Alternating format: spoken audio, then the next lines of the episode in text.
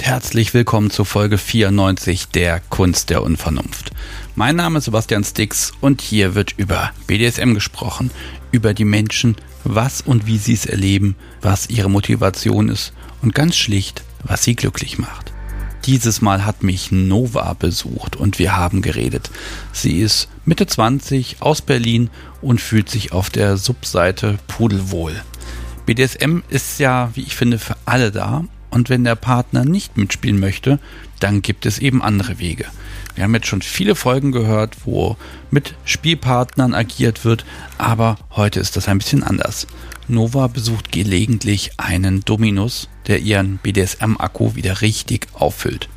Das kann sie sich nicht ganz so oft erlauben, denn sie ist noch in der Ausbildung, aber wenn es dann klappt, dann mit ganzer Hingabe und vollem Genuss. Das hört ihr heute nicht nur an ihrer Stimme. Wir sprechen heute über Sexarbeit für Frauen, darüber, wie sie Sessions erlebt und was nach 90 Minuten übrig bleibt und wieso sie sich gegen private Spielpartner entschieden hat. Wie immer möchte ich hier vorab nicht zu viel verraten, nur dass mir diese Aufnahme sehr viel Spaß gemacht hat und dass ihr, liebes Publikum, heute besonders auf die leisen Zwischentöne achten solltet. Die Shownotes sind sowieso ein Blick wert, heute aber auch, weil ihr Nova und ihren Herrn in einer Reportage beim Spielen zusehen könnt kunstderunvernunft.de ist die Webseite. Da könnt ihr den Podcast und eben auch solche Folgen unterstützen. Und jetzt fangen wir einfach an. Los geht's mit Folge 94 mit Nova.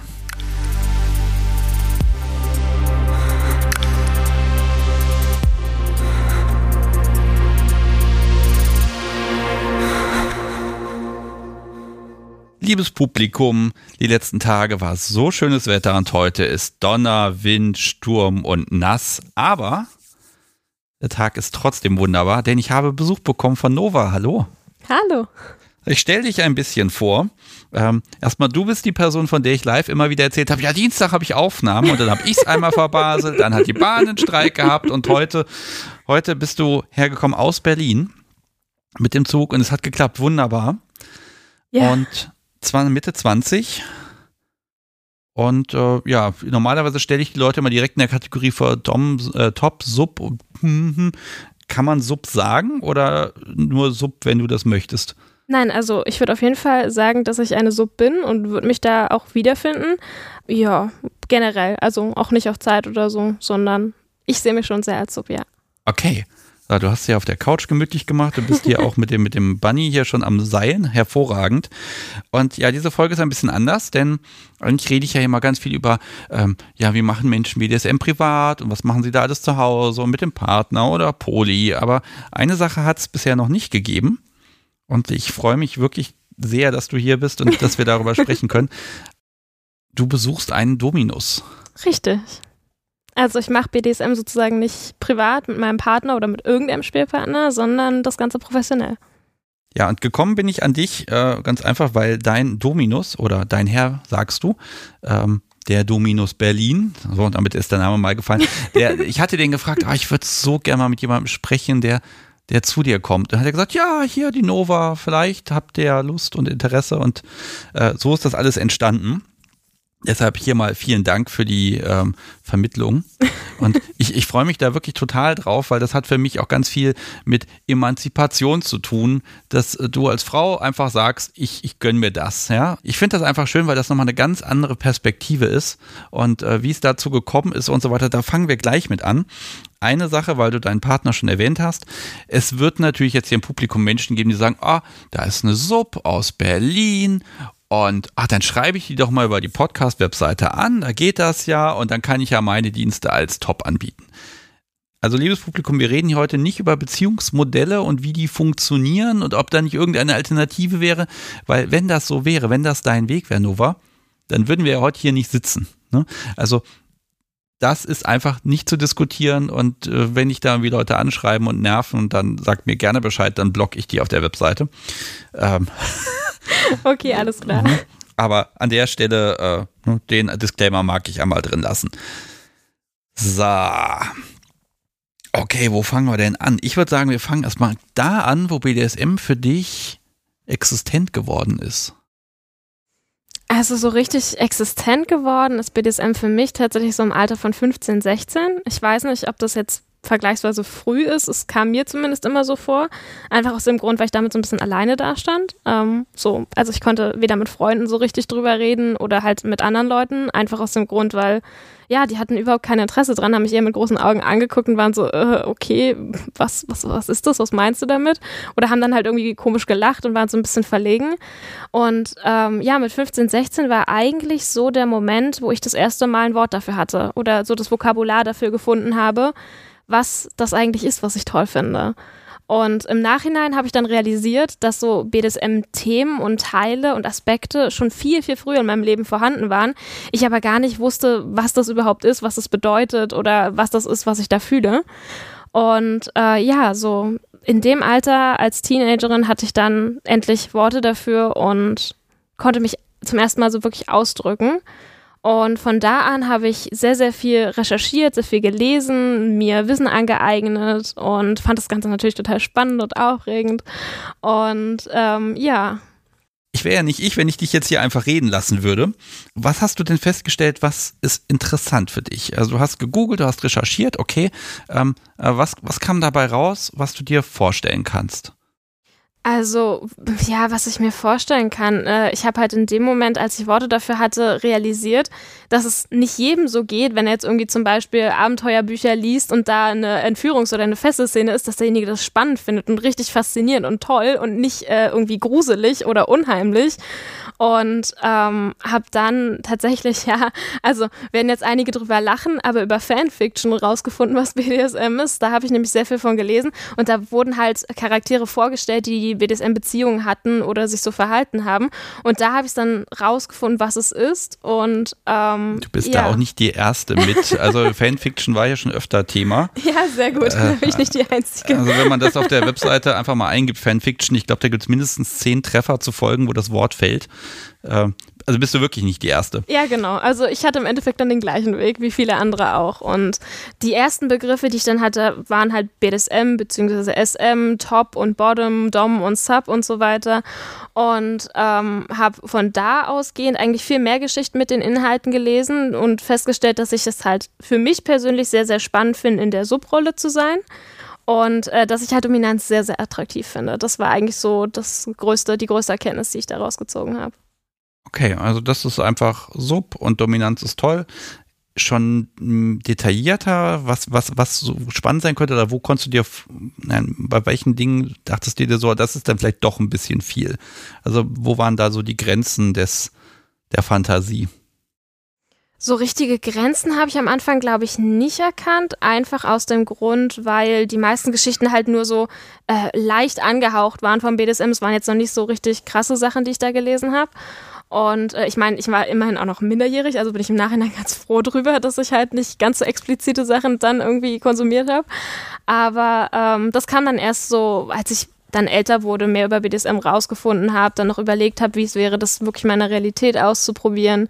Ähm, und da bin ich dann halt dann auch so, als ich die Begriffe Soft Limit, Hard Limit und so weiter kennengelernt habe, auch drauf gestoßen, habe darüber nachgedacht, okay, was bedeutet das eigentlich für mich? Was wären so Sachen, die ich halt auf gar keinen Fall erleben wollen würde und mir nicht vorstellen kann? Und äh, ja. In dem Alter, das frage ich immer, das ist immer wichtig, die Frage, hast du damals äh, von der SMJG Notiz genommen? Tatsächlich nein und ich ärgere mich so drüber. Die habe ich erst viel, viel später gefunden und ich hätte mich so gefreut, wenn ich äh, die Vereinigung im Endeffekt früher kennengelernt hätte, weil es ja genau das Richtige für mich gewesen wäre. Habe ich leider nicht äh, erkannt, wurde mir auch nicht irgendwie angezeigt und dementsprechend, ja, habe ich meine ersten Erfahrungen sehr allein gemacht für mich im stillen Kämmerlein und ärgere mich im Nachhinein drüber, aber gut.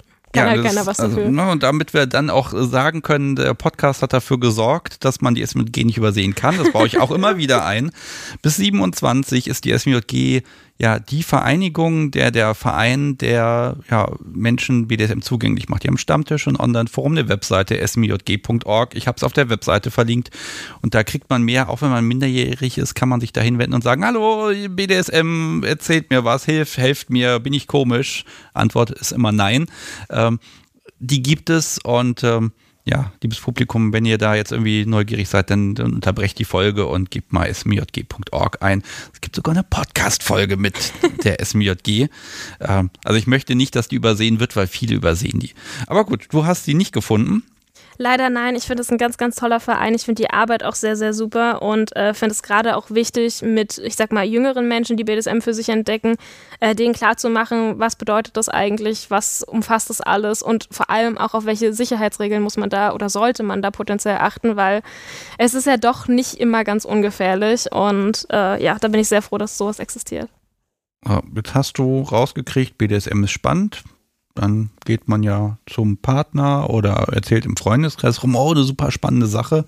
Also, inwieweit konntest du damit aus deinem eigenen Kopf raus? Mein Fanfiction lesen ist ja schön, aber so allein ist es ja auch irgendwie blöd war auch total doof, weil als ich dann tatsächlich aus meinem eigenen Kopf raus bin und versucht habe, irgendwie Kontakte aufzubauen und Leute zu finden, also bei meinen Freunden brauchte ich damit nicht einkommen. Wenn ich da irgendwie auf dem Geburtstag, auf einer Party oder wenn wir uns getroffen haben, so ein bisschen davon erzählt habe. Wie gesagt, die haben mich mit großen Augen angeguckt, die wussten gar nicht, was ich von denen wollte. Und ja. Was hast du denen denn erzählt? Eigentlich äh, habe ich hauptsächlich mit Freundinnen am Anfang drüber gesprochen, weil wir ja auch dieselben Serien geguckt haben, dieselben Sachen gelesen haben.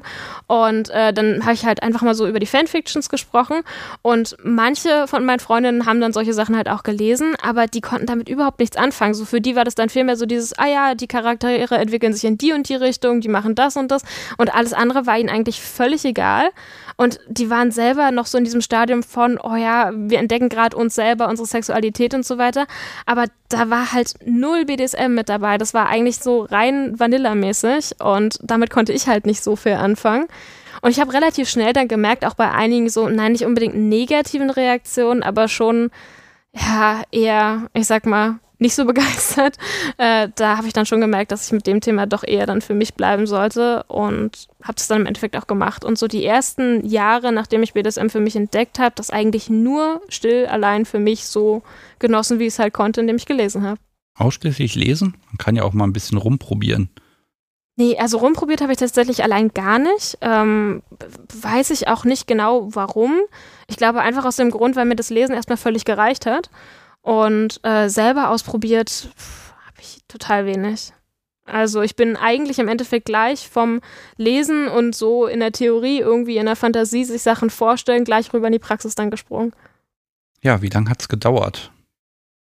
Von meiner Entdeckung bis zu meinen allerersten ja, also, eigenen Erfahrungen. Na, ich greife da schon mal so ein bisschen vor, bis du wirklich mal die Erfahrung machst, ich immer mal schön das Ereignis, äh, eine Hand ist mit hoher Geschwindigkeit auf deinem Hintern gelandet im BDSM-Kontext. Wie viele Jahre waren da grob dazwischen? Ungefähr vier bis fünf Jahre. Okay. Gott, also so Anfang 20 würde ich sagen. Richtig, mit Anfang 20. Es ist im Kopf, die Praxis drängt. Ähm, wie sieht es aus mit Partnern, die du hattest? Ähm, was konnte man probieren? Konntest du dich da öffnen? Wie lief da der Kontakt? Mal fesseln, mal ein bisschen härter.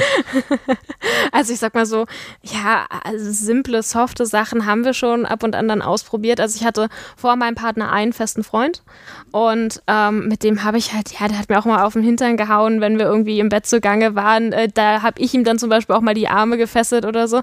Aber es war jetzt nicht so, dass ich gesagt hätte, dass ist dieses, äh, ist dieses leidenschaftliche Gefühl, was ich halt habe, wenn ich solche Geschichten lese. Das hat nicht so den Hunger danach befriedigt. Und ähm, das war im Endeffekt schöner Sex, das war Vanillasex, das war in Ordnung so, aber ich, ich wusste, ich wollte mehr. Okay, und du konntest aber auch nicht sagen, ich will mehr. Nee, tatsächlich nicht. Also mit meinem ersten Freund, den ich hatte, der war da, glaube ich, selber auch noch nicht weit genug, seine eigene Sexualität so ein bisschen zu erforschen. Und ich habe es nie direkt bei ihm angesprochen. Ich habe einfach instinktiv gemerkt, das, das funktioniert nicht. Okay, also der Hunger ist da, die Szenarien sind im Kopf, verdammt. Ah, ähm, ja, scheiße. ja, aber wirklich. Okay, die Beziehung ging auseinander, dann kam der nächste. Das ist auch dein jetziger Partner, das Richtig. hält bis heute. Genau. Glückwunsch. Aber auch der konnte damit nichts anfangen. Nee, irgendwie habe ich da bei der Partnerwahl kein Glück. Also ich bin mit meinem Partner wahnsinnig glücklich. Ich bin so froh, dass wir uns gefunden haben. Wir sind jetzt seit fünf Jahren zusammen und ich hoffe, da kommen noch viele Jahre hinterher. Aber also BDSM geht bei ihm gar nicht. Ich glaube, er ist so Vanilla, wie man nur sein kann. Und das ist natürlich vollkommen in Ordnung. Da liegt überhaupt keine Wertung dahinter. Aber es war für mich halt die nächste Sackgasse, weil mit ihm konnte ich es halt auch nicht äh, so wirklich erleben. Er war so lieb und hat es halt ein, zwei Mal ausprobiert, einfach um zu schauen, ist es jetzt wirklich was für ihn oder nicht. Oh, wie war das? Ähm, Kam da schon so ein bisschen dieser Funke? interessant.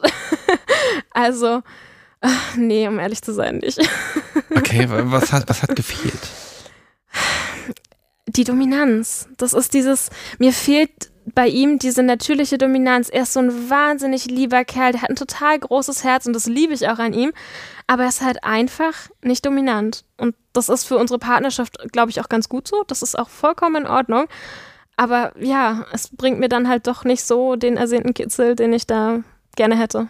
Okay, aber auch das muss man ja erstmal realisieren, ne? Man macht dann da was, man probiert und dann stellt man fest, ah, verdammt. Also wolltest du dann, dass er nicht mehr war, also er hat ja mit dir probiert, was ja schon mal ein Liebesbeweis ist, zu sagen, Total. komm, wir probieren. Und dann sagst du hinterher, naja, war jetzt nicht so, also lassen wir lieber. Oder, oder kam das von ihm? Ich glaube, es war so ein beiderseitiges Ding. Also er hat sich wirklich Mühe gegeben, aber also es hat sich, es hat sich nicht authentisch angefühlt und nicht natürlich. Und ich, äh, das war für mich zumindest ein ganz deutliches Zeichen, dass es halt auch auf Dauer nichts wird. Und er hat auch im Nachhinein gesagt, er hat sich selber total unwohl dabei gefühlt. Und das ist dann halt so die rote Flagge und die Warnung, wo man sagt, okay, dann machen wir das definitiv nicht weiter, weil beide sollen sich ja äh, bei dem Spiel dann miteinander wohlfühlen und gut fühlen. Und äh, wenn das halt nicht der Fall ist, dann möchte ich das ehrlich gesagt auch überhaupt nicht. Okay, ist eine sehr vernünftige Entscheidung. Kanntest du zu dem Zeitpunkt außer dir noch irgendeinen anderen kinky Menschen? Nein, überhaupt keinen. Ich war Gar nicht. total alleine. Okay. Und hat sich das bis heute geändert? Ja, also äh, definitiv. Ich kenne jetzt einige kinky Menschen, ähm, aber um ehrlich zu sein, bin ich nicht sonderlich involviert in der Community. Ich war auch noch nie auf Stammtischen oder auf irgendwelchen Fetisch- oder BDSM-Partys. Liegt aber auch daran, dass ich selber kein Mensch bin, der halt Socializing und viele Menschenmassen mag. Dementsprechend nehme ich mich aus sowas eh immer raus und das ist dann einfach der falsche Platz dafür. Okay. Gut. So, also Beziehung, da klappt es nicht, der Wunsch ist trotzdem da. Also ich, ich kenne es von mir selbst früher aus vergangenen Partnerschaften, man lässt dann nicht locker. Das geht ja nicht weg. Richtig. So, und dann hat man aber dann diesen Konfliktfall. Wann immer man in der Kiste landet, dann ja, würde man schon ganz gern irgendwie in die Richtung gehen, obwohl man weiß, eigentlich bringt das nichts und man will aber auch nicht die schöne Stimmung immer zerstören, indem man immer wieder damit ankommt. Das ist jetzt mal meine Perspektive. Treffe ich damit ganz gut den Punkt? Ja, so ziemlich.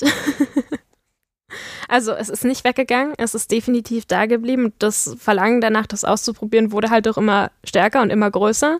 Und ich war damit schon ziemlich unglücklich. Also es war schon so eine Art kleiner Leidensdruck, der dann entstanden ist.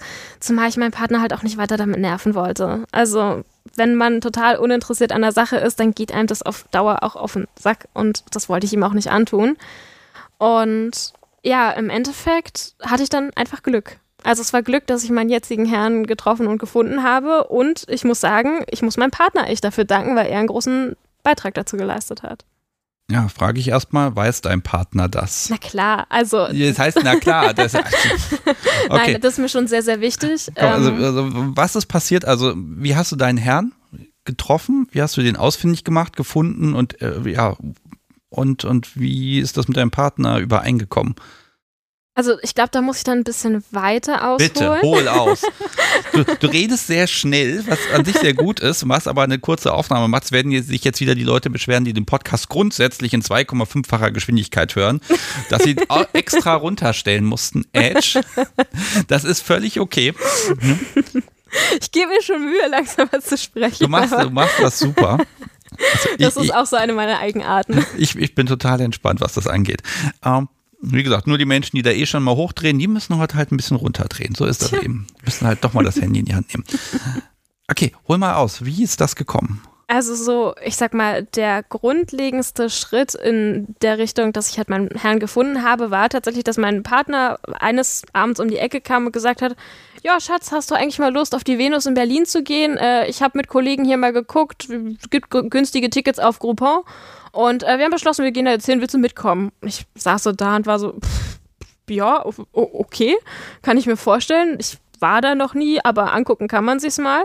Die, die Venus ist die, die Sex- und Pornomesse in Berlin. Ne? Genau, genau, Also genau. es gibt da auch BDSM, aber eigentlich äh, kann man da eben sehr schön Autogramme mit seinem Lieblings-Pornstar kriegen Ja, und Shows ansehen und ganz viel Kram kaufen. Ja, war eigentlich auch überhaupt nicht meins, aber ich dachte mir halt, okay, angucken schadet nichts. Dann habe ich einfach so spaßeshalber danach gegoogelt, damit ich wusste, was mich da erwartet. Und bin auf den Kinky-Bereich gestoßen und war so, oh, das ist ja doch interessant. Und äh, hat in dem Moment halt für mich entdeckt, so, okay, das, das wird spannend, das wird toll. Aber wo und wusste er von seinem Glück? Wer wusste von Dann, Wusste dein Partner davon, dass, dass es A den Bereich gibt und dass das für dich vielleicht der Grund ist, zu sagen, ah ja, ich komme mit? Nein, also das hatte mein Partner, glaube ich, gar nicht auf dem Schirm. Er war selber jetzt auch nicht so wahnsinnig interessiert, aber wollte halt einfach Zeit mit Freunden beziehungsweise halt Kollegen verbringen und ähm, hat dann gesagt, ja, ich, ich guck's mir mal an und hat mich halt gefragt, ob ich mitkommen will. Und das war eigentlich so, also da war gar keine weitere größere Motivation irgendwie hinter.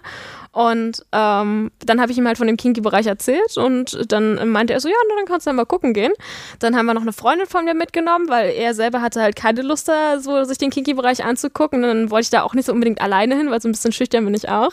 Und äh, bin dann einfach mit einer Freundin dorthin das Lustige ist, kleine Anekdote, die wollten mich da nicht reinlassen bei der Venus. Also ich war zu dem Zeitpunkt 19, ich sah nicht aus wie 19 und äh, wir hatten unsere Tickets, ich hatte auch mein Perso dabei und will dann da rein und der Sicherheitsmann hält mich auf, guckt mich einmal so von oben bis unten an und ist so, du bist nicht volljährig, du kannst hier nicht rein. Ich so, doch, ich bin volljährig, habe ihm meinen Ausweis gereicht, hat sich meinen Ausweis angeguckt und meinte so, ja, aber so ein Ding kann man ja auch fälschen. Und ich stand da und war so, das ist mein Personalausweis. Aber kommt, man also den, kommt man den unter 18 überhaupt aufs Venusgelände drauf? Naja, glaube also nicht, das, oder? Äh, das war ja diese große Messehalle mit dem Tor, wo man dann praktisch rein ist. Du kommst nicht auf das Gelände äh, sozusagen innerhalb rauf, aber du kommst bis zum Eingang. Und da waren dann so Tischfronten aufgestellt und dann haben die da alle kontrolliert, also sowohl die Karten als auch die Ausweise. Und ich war einfach so überfordert in dem Moment, weil er mir gesagt hat, mein Personalausweis könnte ja gefälscht sein. Dann hat er sich tatsächlich umgedreht, hat alle Leute, mit denen ich da war, irgendwie so gefragt, so, hm, ja, wie alt ist denn sie? So nach dem Motto, als ob das irgendwie verlässlicher wäre als mein eigener Personalausweis. Im Endeffekt haben wir ihn dann überzeugen können, dass ich halt sehr wohl volljährig bin, hat er mich auch reingelassen. Aber da, da musste ich erstmal schlucken und musste auch im Nachhinein lachen, wie absurd diese Situation war. Im Endeffekt war ich dann bei der Venus drin, äh, habe mich dann dort auch umgeschaut ich muss dazu sagen, es war der Sonntag, an dem wir da waren. Es sind ja immer, ich glaube, vier Tage oder so von Donnerstag bis Sonntag, äh, wo die dann Messe dann stattfindet. Und ähm, hatte im Internet vorher geguckt, was denn so im Kinky-Bereich alles wäre. Und da bin ich zum allerersten Mal auf ein Bild von meinem Herrn gestoßen, weil er in diesem Jahr auch Aussteller auf der Venus war und dort zu Gast. Und äh, habe dieses Bild gesehen und da war in meinem Kopf der erste Gedanke so, oh wow, es gibt dominante Personen nicht nur in weiblich, sondern auch in männlich. Und das war für mich erstmal schon voll die große Entdeckung. Bin dann in diesen Kinky-Bereich rein und wollte ihn unbedingt sehen und treffen und kennenlernen. Was für ein Bild war denn das? Welches Outfit war es? Leder, Leder oder Leder natürlich? Es war Leder. Es war das schwarze Leder-Outfit, was ich sehr, sehr gerne mag. Ähm, und ich, ich, glaube, das Bild, was er wo, oder womit er auf der Venus geworben hat, lässt sich auf seiner Website tatsächlich immer noch einsehen für alle, die interessiert sind. Und dieses, es war wirklich nur ein Bild, das habe ich gesehen und habe dann beschlossen, den will ich kennenlernen, weil das war für mich so eine komplett neue Entdeckung und das fand ich super spannend und wollte das auf jeden Fall erleben. Das Dumme ist, ich war am Sonntag da mein Herr war auf der Venus vom Donnerstag bis zum Samstag. Das wusste ich aber nicht und bin dann an dem Tag in diesen Kinky-Bereich reinmarschiert, einmal überall rumgegangen, nur auf der Suche nach ihm und habe dann festgestellt, es ist keiner da. Und war dann, ehrlich gesagt, richtig enttäuscht. Ich meine, klar, es war trotzdem schön und aufregend und ich habe auch ganz viele neue Sachen gesehen, aber so das eigentliche Ziel, weswegen ich da hingegangen bin, habe ich nicht erreicht. Okay. Jetzt hast du das Bild gesehen, die Person will ich kennenlernen, weil ja. die ist dominant. Boah. Richtig die Motivation ist mir noch nicht ganz klar. Also, was hast du denn vor, wenn du dann vor ihm stehst? Hallo, Sie sind dominant oder du bist dominant und Magic bitte. Also, also, was, nein, also ist, ich überlege mir auch gerade, äh, was würde ich, wenn ich irgendwo auf einer Beste bin äh, und da sehe ich irgendeine Person, und ich sage, ah, das ist interessant, dann würde es bei mir mal daran scheitern, dass ich bis zur Person vordringe und dann stehe ich da und sage, hallo. Und das wäre es dann gewesen. Hattest du einen Plan? Nee, überhaupt nicht. Ich hatte gar keinen Plan. Ich war auch null vorbereitet. Das war wirklich einfach nur so dieser Gedanke von, es gibt männliche, dominante Personen. Ich habe die Chance, eine zu sehen und das will ich. Und weiter habe ich nicht gedacht. Okay, was ist denn mit den, mit den ganzen Femdoms, mit den ganzen Dominas? Die sind ja auch dominant. Also ist das Geschlecht da schon extrem wichtig? Nee, eigentlich überhaupt nicht. Ich für mich selber würde auch sagen, dass ich bisexuell bin. Ich finde Frauen genauso wie Männer attraktiv. Aber für mich war wirklich der springende Punkt, ich hatte zuvor noch nie einen Dominus gesehen. Und das war für mich irgendwie voll die Entdeckung, dass es nicht nur Dominars gibt, die kennt man ja eigentlich auch so aus den Medien, da weiß jeder, dass es die gibt, so spätestens mit, keine Ahnung, 14, 15 hört man das erste Mal davon. Und ich hatte noch nie von einem Dominus gehört und ich fand das so spannend, ich wollte ihn einfach kennenlernen. Ich hatte keinen Plan. Ich weiß auch nicht, ob ich wirklich zu ihm hingegangen wäre und gesagt hätte, hallo, ich bin die Nova, schön Sie kennenzulernen. Aber ich, ich hätte ihn wenigstens einfach gerne mal gesehen. Und leider hat mir da im Endeffekt der Plan Strich durch die Rechnung gemacht, dass mein Herr halt nur vom Donnerstag bis zum Samstag da war. Was im Endeffekt vielleicht auch ganz gut so war, weil, wie gesagt, wer weiß, was dann passiert wäre, wenn ich vor ihm gestanden hätte. Ja, manchmal hat Schwänzen dann auch Vorteile. Ne? richtig, okay. richtig. Aber jetzt bist ja schon mal in dem Kinky-Bereich. Jetzt ist er nicht da, aber trotzdem ist da dieser Kinky-Bereich. Also was, was hast du da noch gesehen? Weil ich war noch nie auf der Venus. Nee? Ähm, ja, was, was gibt's da zu sehen? Oder hast, hast, habt ihr euch mit Menschen unterhalten? Ihr wart ja zu zweit da. Also ja, wir haben uns auch mit Menschen unterhalten, hauptsächlich ähm, mit denen, die dann Sachen verkauft haben oder so, wenn man sich mal was angeguckt hat. Ähm, ich habe tatsächlich ein Korsett gefunden ähm, und ich wollte schon immer ein Korsett haben, weil ich die toll fand und spannend und habe auch mein erstes Korsett dort gekauft. Im Nachhinein, ja, auf einer Messe, auf einer Ausstellung bei der Venus, vielleicht jetzt nicht unbedingt so die beste Idee, weil äh, die Qualität halt schon eine andere ist im Vergleich zu einem handgemachten, richtig schönen Korsett. Ähm, aber da habe ich auf jeden Fall was, was mitgenommen ähm, und ansonsten habe ich mich im Kino Kinky-Bereich eigentlich hauptsächlich umgeguckt und ganz, ganz viel beobachtet und geschaut und Neues gesehen und in mich aufgenommen. Das erste Mal so richtig Personen in Latex vor mir gehabt und gesehen, was irgendwie auch total spannend war, aber auch ein bisschen gruselig für mich, weil das kannte ich so noch gar nicht. Ähm, wir konnten eine Performance auf der Bühne dort beobachten. Das war ähm, eine Bondage- bzw. Shibari-Performance, was ich sehr, sehr cool fand. Ähm, das war, da, da sind wir gerade in den Kinky-Bereich reingekommen. Mein Partner war doch an meiner Seite, weil er dachte so, naja, einen Blick kann ich ja mal reinwerfen der hat die Performance gesehen und die Frau, wie die in den Seilen hing und so vor Schmerzen stöhnte, ist umgedreht und eigentlich sofort wieder rausgegangen. Oh Gott. Also es war gar nicht seins. Und ich fand es halt sehr, sehr spannend, weil das erste Mal auch so jemanden in Seilen zu sehen, so direkt vor sich, nicht nur auf Bildern oder wie man sich das so vorstellt, das war halt schon richtig cool und hat auch total Spaß gemacht und sehr viel in mir ausgelöst. Ist das so ein Blick so, die hängt da und, und, und es tut weh, ich will da sein. Ich glaube schon so ein bisschen. Also in dem Moment konnte ich das noch gar nicht so richtig verarbeiten, einfach weil es so viel Neues sowas auf mich eingeströmt ist. Aber da war halt wieder dieses typische Gefühl von, wow, das ist cool, das ist spannend. Irgendwie, irgendwie finde ich das total attraktiv, das zieht mich an, ich mag das. Was hast du denn deinem Partner hinterher erzählt, wie es da in dem Bereich war? Er wird ja gefragt haben oder hat er gesagt, ich will davon nichts wissen? Ich weiß es tatsächlich gar nicht mehr so genau. Ich gehe schon davon aus, dass er gefragt hat, aber wir haben nicht großartig viel drüber gesprochen. Also auch bei allem, was ich jetzt inzwischen erlebt habe, will er eigentlich nie sonderlich viel drüber wissen und das ist für mich auch okay. Auch dass du den Dominus gesucht und nicht gefunden hast, das wäre ja auch nochmal so ein Ding gewesen. Also ich finde erstmal spannend, es ist gar nicht wichtig, auf der Messe präsent zu sein, offenbar. Es genügt, dass man irgendwie auf einem Bild mal zu sehen ist. Das, das genügt schon. Da kann man sich den ganzen Messestand ja sparen. Okay, Venus abgehakt, den Dominus nicht gefunden, aber nee. man kann ihn ja finden. Richtig, man kann ihn was, finden. Was hast du getan? Ich habe gegoogelt. Ich habe seinen Namen in die Google-Suchmaschine eingegeben und Google war so nett, hat mir ein Ergebnis ausgespuckt und das war seine Website. Ich habe diese Website draufgeklickt und ich glaube, dann war es eigentlich schon auch so ziemlich um mich geschehen. Ich habe gefühlt jede einzelne Seite auf dieser Website mir durchgelesen, mir alle Fotos angeguckt und ich war sehr fasziniert. Ich war sehr, sehr fasziniert und habe dann auch wirklich so überlegt, so, hm, das wäre ja auch eine ne Möglichkeit, das Ganze professionell zu erleben. Und ähm, habe dann aber gar nicht viel irgendwie weiter in der Richtung unternommen oder gemacht, sondern die Idee kam tatsächlich wirklich von meinem Partner. Und äh, er hat dann nämlich angesprochen, ob ich mir nicht vorstellen könnte, das, was ich unbedingt erleben möchte, also BDSM, tatsächlich mal in einem professionellen Kontext zu erleben. Ähm, wie kommt er dazu, das äh, anzubieten? Also hast du gebohrt oder war das wieder Thema oder kam das aus heiterem Himmel? Weil für ihn war das Thema ja im Grunde erledigt. Du hast ja dazu nichts mehr gesagt, um ihn nicht zu belasten. Warum sollte er dann ankommen und sagen, mach doch mal? Dadurch, dass wir gemeinsam auf der Venus waren, war das Thema natürlich wieder ein bisschen präsenter und wir haben auch mehr darüber gesprochen.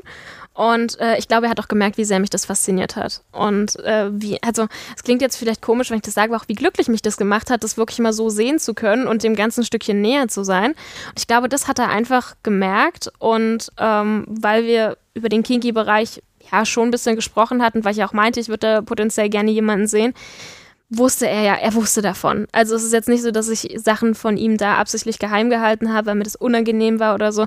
Wir reden offen drüber, wir tun das auch heute noch, wir reden da offen über alles.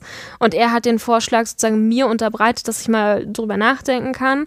Und das habe ich dann tatsächlich auch gemacht. Es hat nur sehr lange gedauert, bis ich mich dazu entschlossen hatte. Okay, okay. Hm.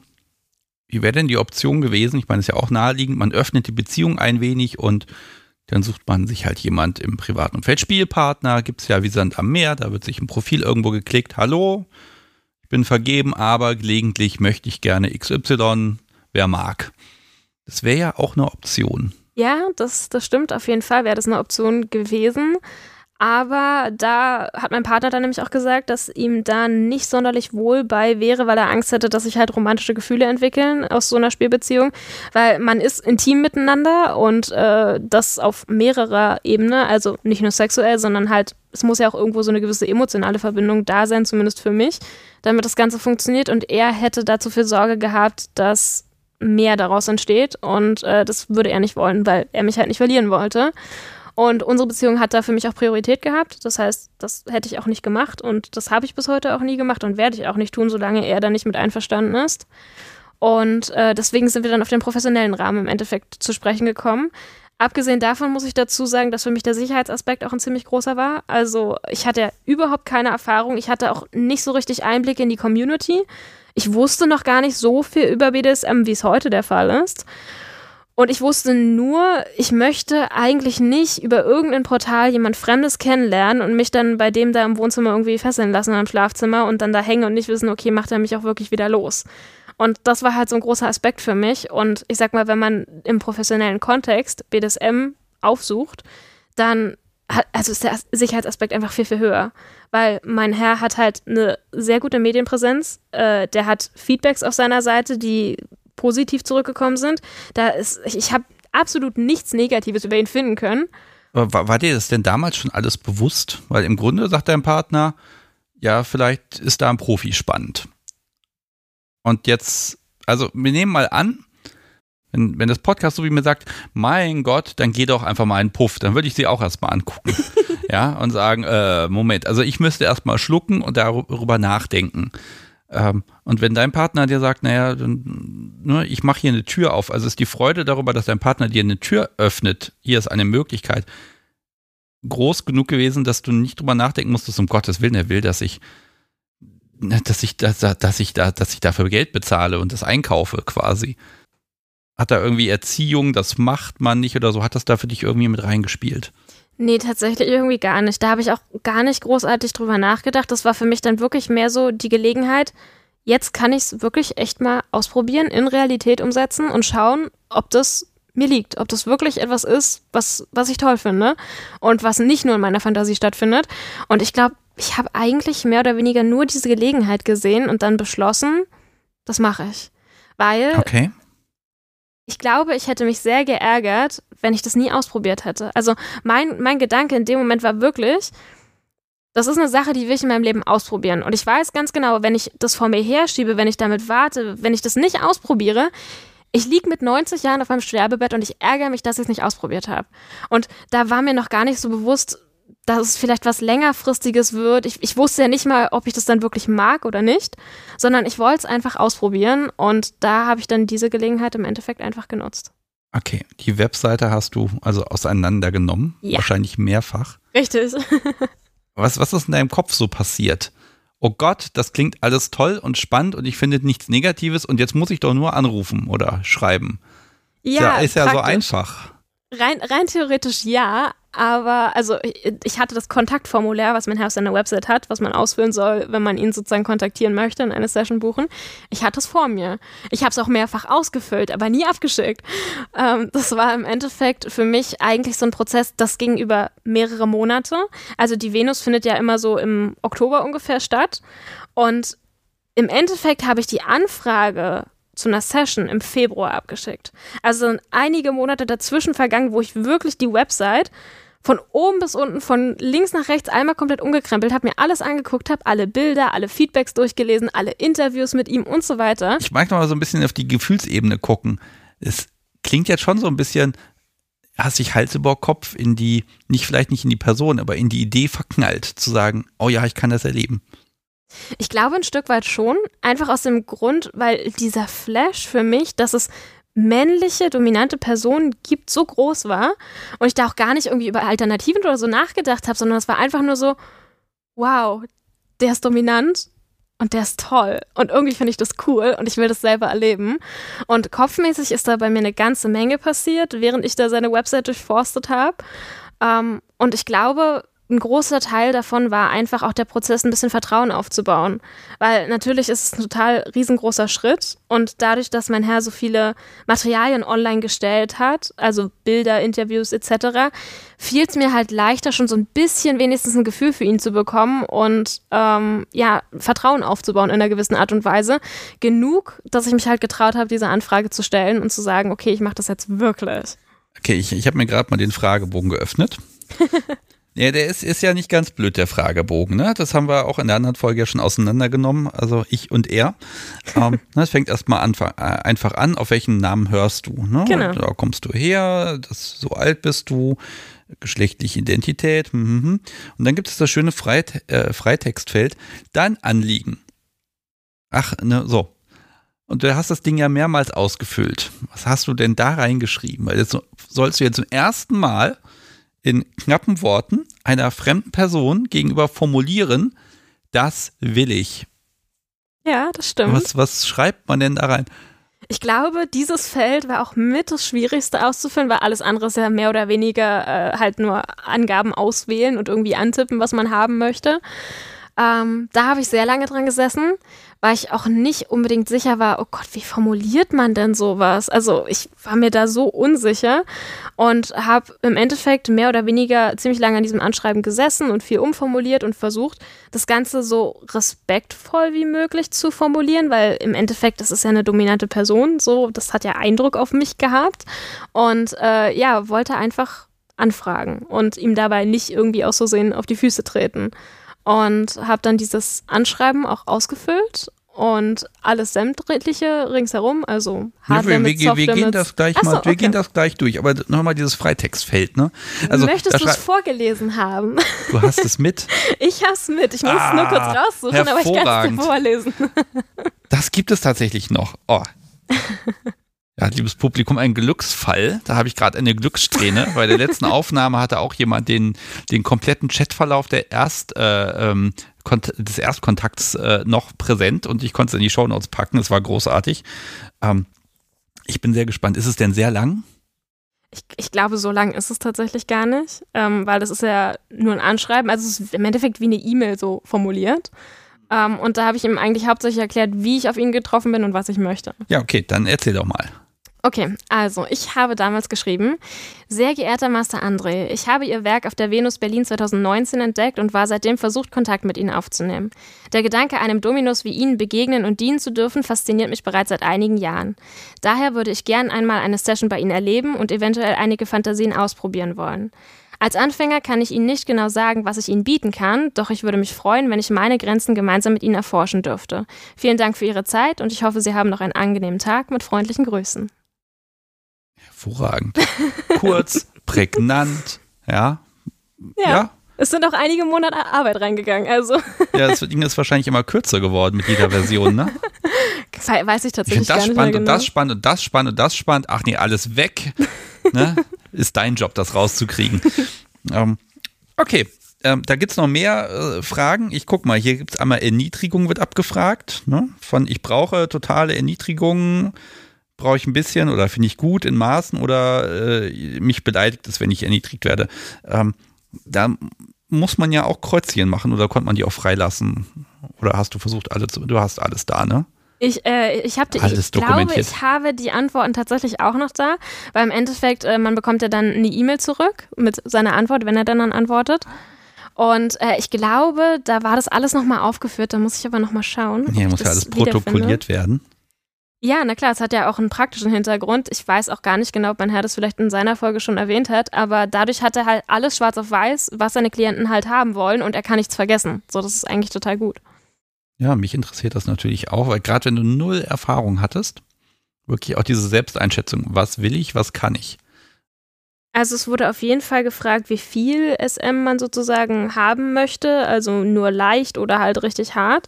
Da habe ich äh, ein Mittelmaß erstmal angegeben, weil ich wusste, es interessiert mich auf jeden Fall, aber ich wusste halt auch noch nicht, in welchem Rahmen, welche Praktiken und so weiter.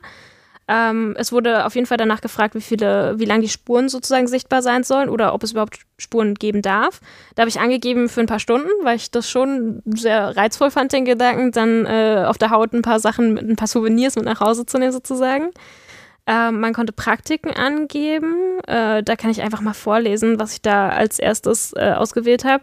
Und zwar Masken, Augenbinden, Halsband, Knebel, äh, Popospiele, in Klammern Spanking, Rohrstock, Reitergärte. Fessel, Wachsspiele sowie Rollenspiele mit Machtgefälle. Das habe ich so ausgewählt, ähm, was okay. ich praktisch erleben wollte. Dann musste ich meine Tabus noch angeben. Da gab es dann diese Soft Limits und Hard Limits. Ähm, und bei den Soft Limits habe ich äh, angegeben Brustwarzenbehandlung, Reizstrom, Fickmaschine, Melkmaschine. Und bei das kann ich mir gar nicht vorstellen, habe ich angegeben Natursekt-Kaviar, Vomerophilie, Trampling und Fisting. Und das ist eigentlich auch so ziemlich gleich geblieben. Also es sind Sachen, mit denen ich auch aktuell jetzt nach drei Jahren nichts wirklich anfangen kann. Dann äh, war noch die Frage gestellt, äh, welche Rolle der Orgasmus sozusagen einnehmen soll.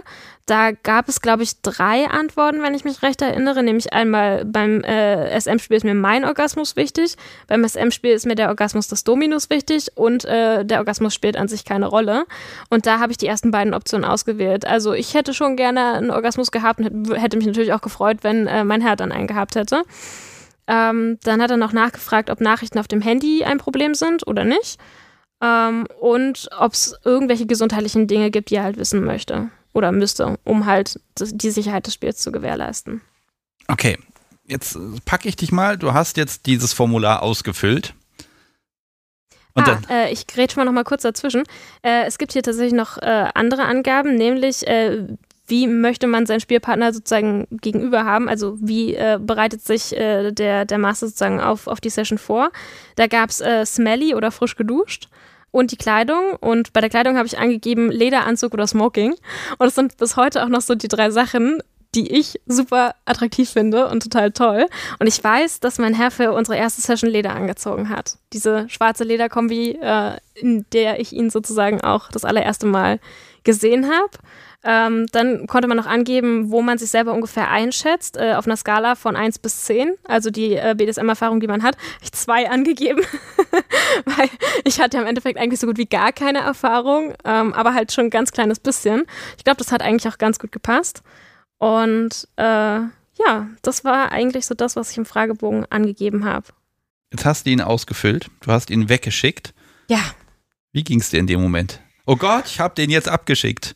Tatsächlich habe ich diesen Fragebogen nachts um eins oder um zwei abgeschickt. also es war sehr spät, weil ich wieder so drei Stunden oder so da gesessen habe und überlegt habe, okay, machst du es jetzt, machst du es nicht? Dann wieder Sachen geändert, den wieder ausgefüllt, wieder überlegt und nachts um eins oder zwei war ich dann einfach so, ach komm, scheiß drauf, du machst es jetzt und hab den abgeschickt und bin dann nicht sonderlich schnell eingeschlafen. Ich habe dann noch eine ganze Weile wach gelegen und an die Decke gestarrt im Dunkeln war so, wow, okay, du hast es wirklich gemacht, mal schauen, was jetzt passiert. Und am nächsten Morgen saß ich dann am Frühstückstisch, irgendwann gegen 10 oder 11, gucke auf mein Handy und sehe eine Benachrichtigung. Und in dem Moment, hat mein Körper, glaube ich, so alles verfügbare Adrenalin ausgeschüttet. und ich war einfach nur so, oh Gott, oh Gott, da ist eine Antwort, was steht da bloß drin? Und es war eine positive Antwort und ich habe mich sehr darüber gefreut. Also, Nachricht ist da. Was kriegt man da mitgeteilt? Ein Termin und los geht's? Oder also, ja, wie hast du es dann auch geschafft, dass es dann losgeht? So ungefähr. Also ich hatte tatsächlich mehrere Terminvorschläge äh, in der E-Mail bekommen, weil also ich selber hatte noch keine Termine oder so angegeben oder gesagt, wann, wie, wo, was. und äh, konnte mir dann praktisch aus den Terminvorschlägen aussuchen. So war es zumindest damals bei mir, ist ja jetzt auch drei Jahre her. Und da waren tatsächlich Termine für, ich glaube, so in drei, vier Wochen in Berlin offen damals in dem Studio. Und da habe ich mir dann halt einen ausgesucht, der zeitlich bei mir dann auch gepasst hat und habe den Termin bestätigt. Und das war dann sozusagen der Stand, auf dem ich war, von, okay, ich weiß, ich habe jetzt in drei, vier Wochen ungefähr einen Termin mit einem Dominos. Das ist ja auf der einen Seite lang genug, um sich drauf zu freuen. Auf der anderen Seite ist ja dann auch dieses Gefühl, ich will mich mit dem Menschen ja vorher noch mehr austauschen. Gab es da noch weiteren Kontakt oder gab es dann äh, einfach nur den Termin und dann wird das schon oder vielleicht noch ein kleines Vorgespräch oder irgendwas? Nee, tatsächlich ein Vorgespräch so direkt überhaupt nicht. Ähm, und unser Kontakt hat sich eigentlich auch so ziemlich auf diese E-Mail dann beschränkt. Ähm, das Einzige, was ich leider nur dann äh, als Problem hatte, war, dass ähm, ja, mir meine Weiblichkeit da so ein bisschen ah. reingespielt hat und ich dann einmal kurz nachfragen musste, so, mm, können wir da potenziell noch irgendwie so an dem Termin was verschieben? Und dann hieß es, ja, nee, der Termin steht halt schon fest, äh, guck doch mal, vielleicht kannst du da irgendwie was machen und im Endeffekt habe ich das auch alles hingekriegt, aber das war so der einzige Kontakt, wo ich dann nochmal nachfragen musste, ob das so geht, ob das okay ist, aber ansonsten hatten wir keinen Kontakt vorher, kein Vorgespräch, kein gar nichts, sondern das war im Endeffekt Stille und dann mich angekommen und dann ging's los. Genau, er hat ja erwähnt, er spielt gerne ab Tür. Ja, das heißt, richtig. es gibt auch keinen, wir kommen erst mal rein, dann trinken wir einen Kaffee und dann reden wir ein bisschen und dann legen wir los, wie hier zum Beispiel. ja, das stimmt. Sondern direkt. Okay. Äh, zum Finanziellen muss ich dann doch noch eine Sache fragen. Äh, kriegt man da zur Bestätigung gleich eine Bankverbindung oder ist das eine Sache, die man dann hinterher löst?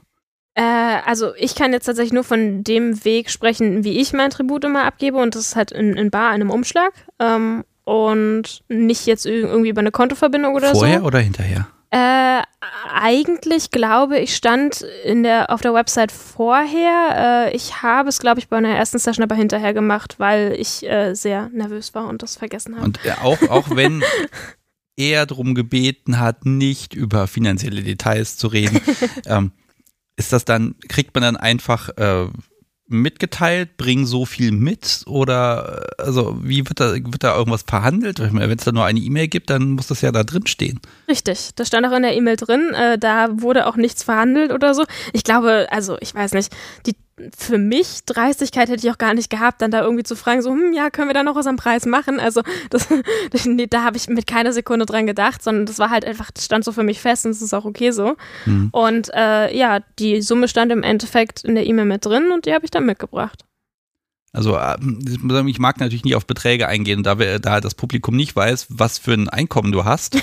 ähm, ist so ein bisschen die Frage so, war es so, oh, das ist aber schwierig jetzt und ganz schön heftig und oh, das muss ich wirklich wollen? Oder war das noch so in so einem Rahmen, wo du sagen konntest, ja, das ist okay, das bringt mich jetzt nicht um? Also ich habe schon geschluckt, muss ich ehrlich sein. Ich habe kein sonderlich hohes Einkommen. Ich bin noch in der Ausbildung. Das heißt, äh, Geld ist spärlich gesät. Dementsprechend war das wirklich schon eine Sache, die ich wollen musste und die ich mir auch zusammensparen musste.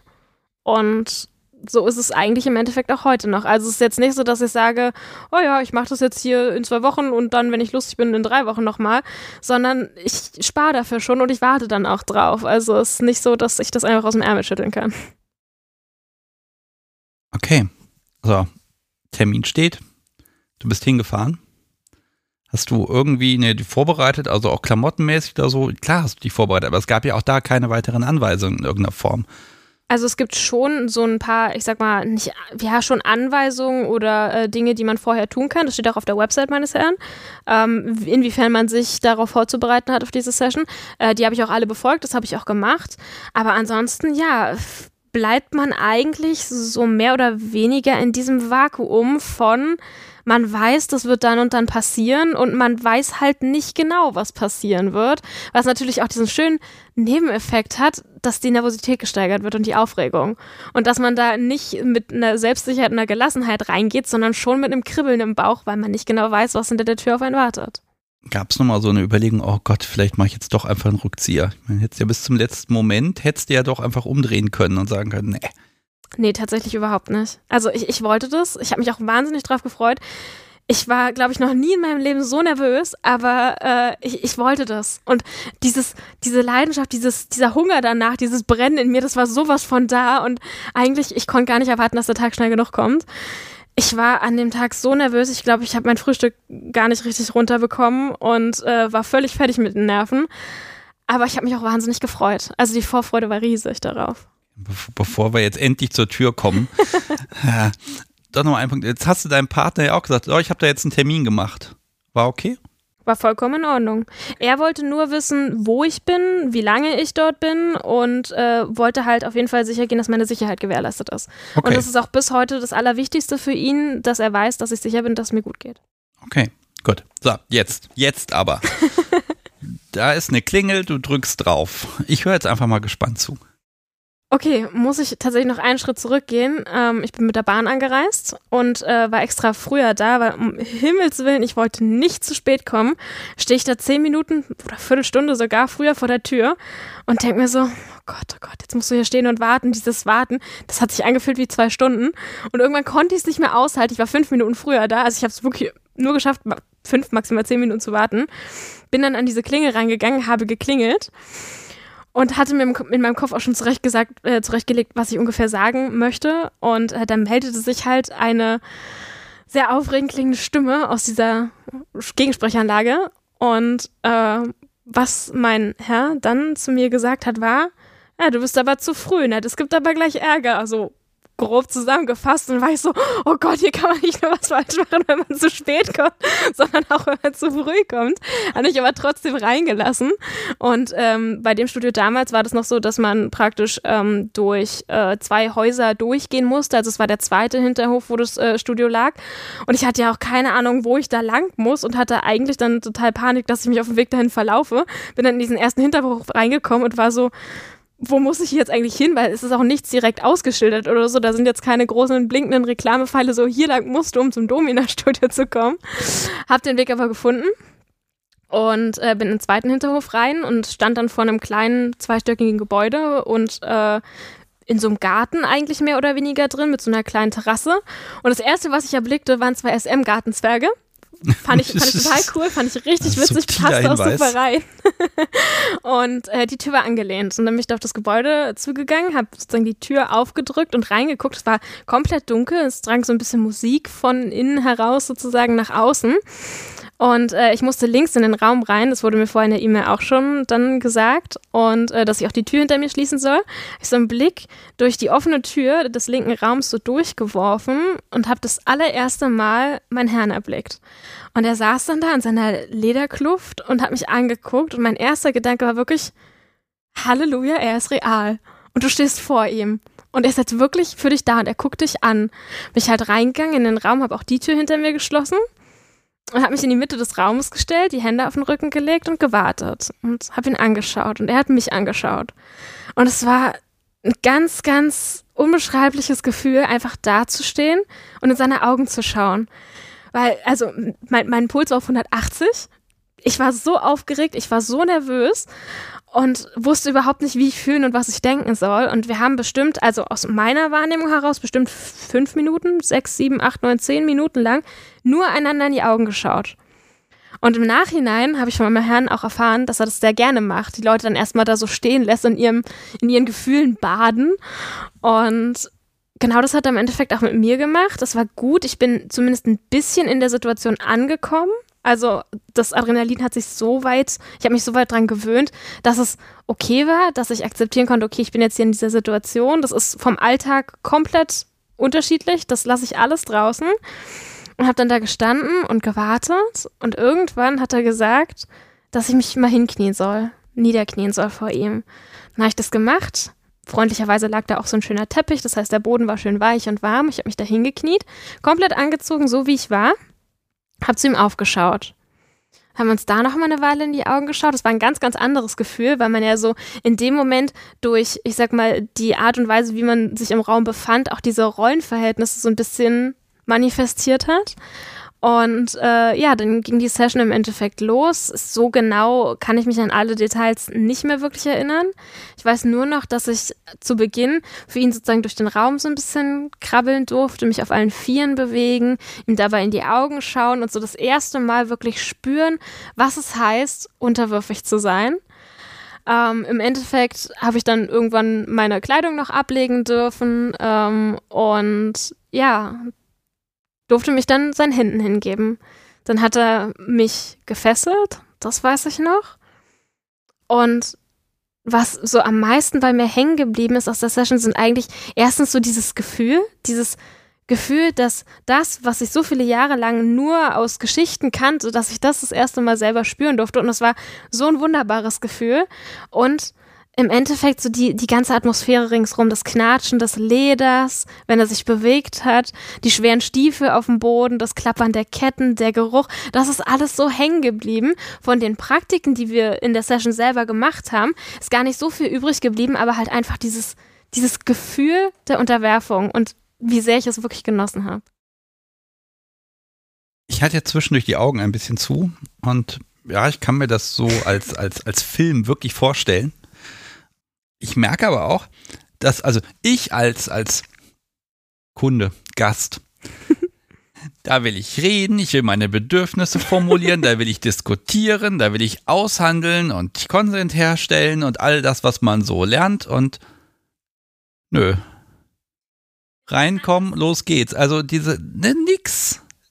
Das geht einfach los. Interessant, dass du sagst, was man so lernt die, die Ansicht kenne ich gar nicht. Ich habe ja vorher überhaupt keine Erfahrung gehabt. Ich hatte gar keine Anbindung an die so an die Community, an die Szene.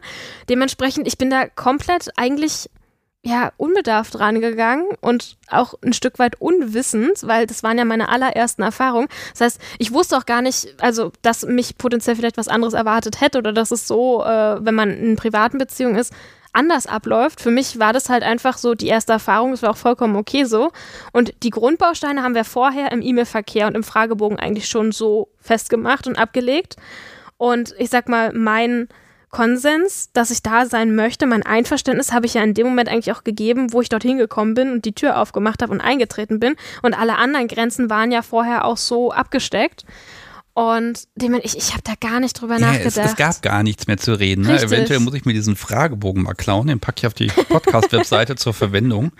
Äh, ja klar, ne? weil du kannst halt sehr kurz und knapp das alles, ich sag mal, so regeln, dass es nichts mehr zu besprechen gibt. Klar, im Detail schon, aber dafür hast du ja den Profi, der dann auch weiß, wie er sich rantastet. Genau.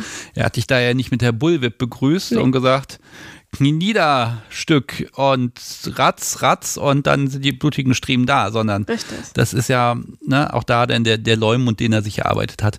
Wobei ich als, als Top-Person ja den, das ganz spannend finde, diesen Anspruch, Spiel, also mal so als Challenge, spiele mit einer Person, von der du nur weißt, dass sie spielen will, dass sie die Tabus hast, du hast sie vorher noch nie gesehen und jetzt mach mal.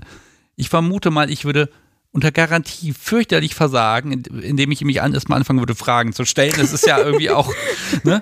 Also ich würde erstmal ins Reden kommen wollen, aber dieses, nee, fang mal direkt an zu spielen, darüber muss ich mal, da muss ich mal wirklich drüber nachdenken, welche Challenge das eigentlich ist, ne? Gott, und er hat natürlich auch Erfahrung damit. Ja. Und Total. Ich glaub, muss ich das jetzt kommentieren? Du warst glücklich fertig. Ich war total glücklich danach.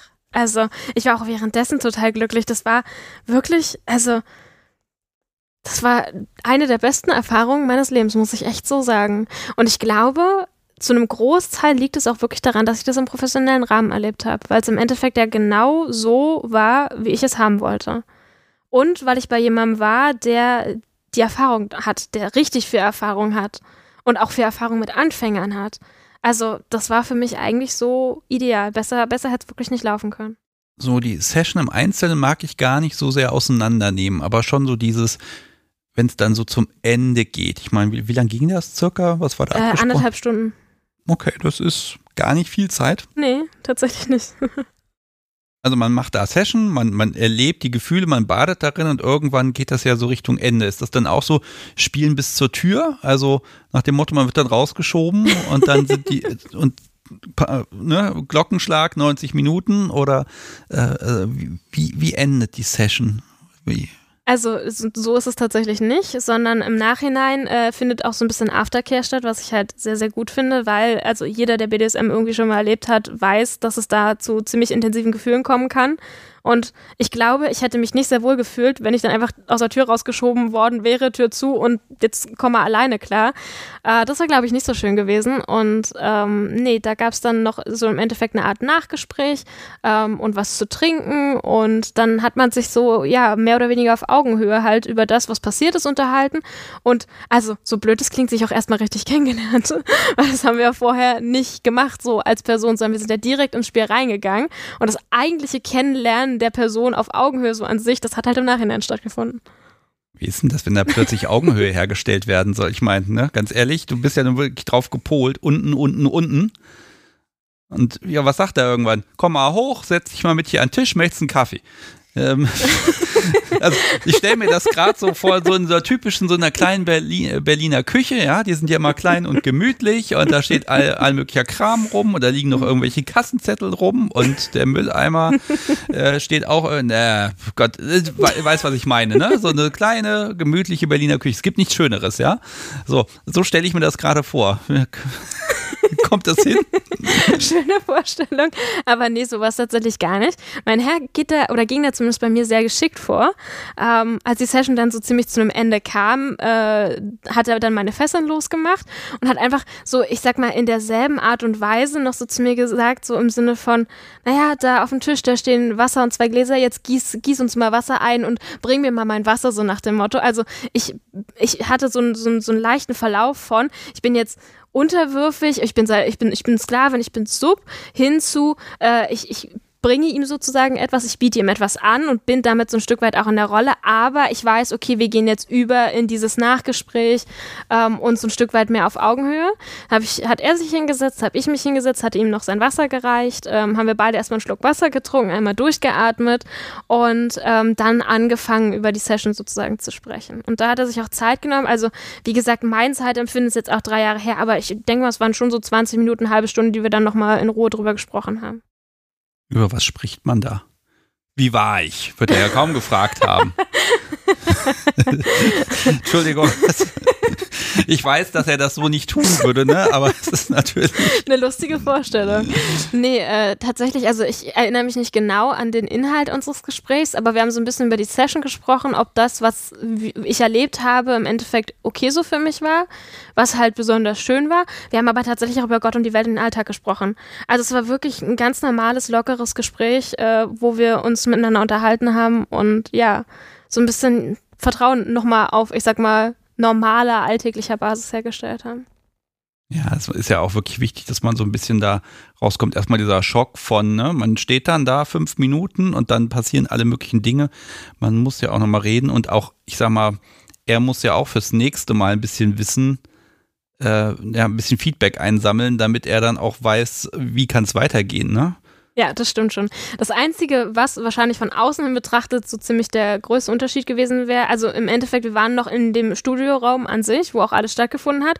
Das Einzige, was sich halt nicht geändert hat, war, er war immer noch komplett in Leder gekleidet und ich war halt immer noch komplett nackt. So, also das hatten wir auch beim Nachgespräch dann noch die Situation. Ich habe mich dann erst wirklich kurz bevor ich halt rausgegangen bin, dann angezogen. Ähm, also das wäre so mit der größte Unterschied gewesen im Gegensatz zu einem halt normalen Alltagsgespräch so. Aber es hat auch irgendwie gepasst. Das war schön für uns beide so. Und ja, ein bisschen Feedback habe ich dann halt auch gegeben und bin im, also dann, nachdem die Session vorbei war und auch nachdem das Gespräch vorbei war, rausgegangen und wusste eigentlich schon beim Rausgehen, okay, das will ich nochmal haben.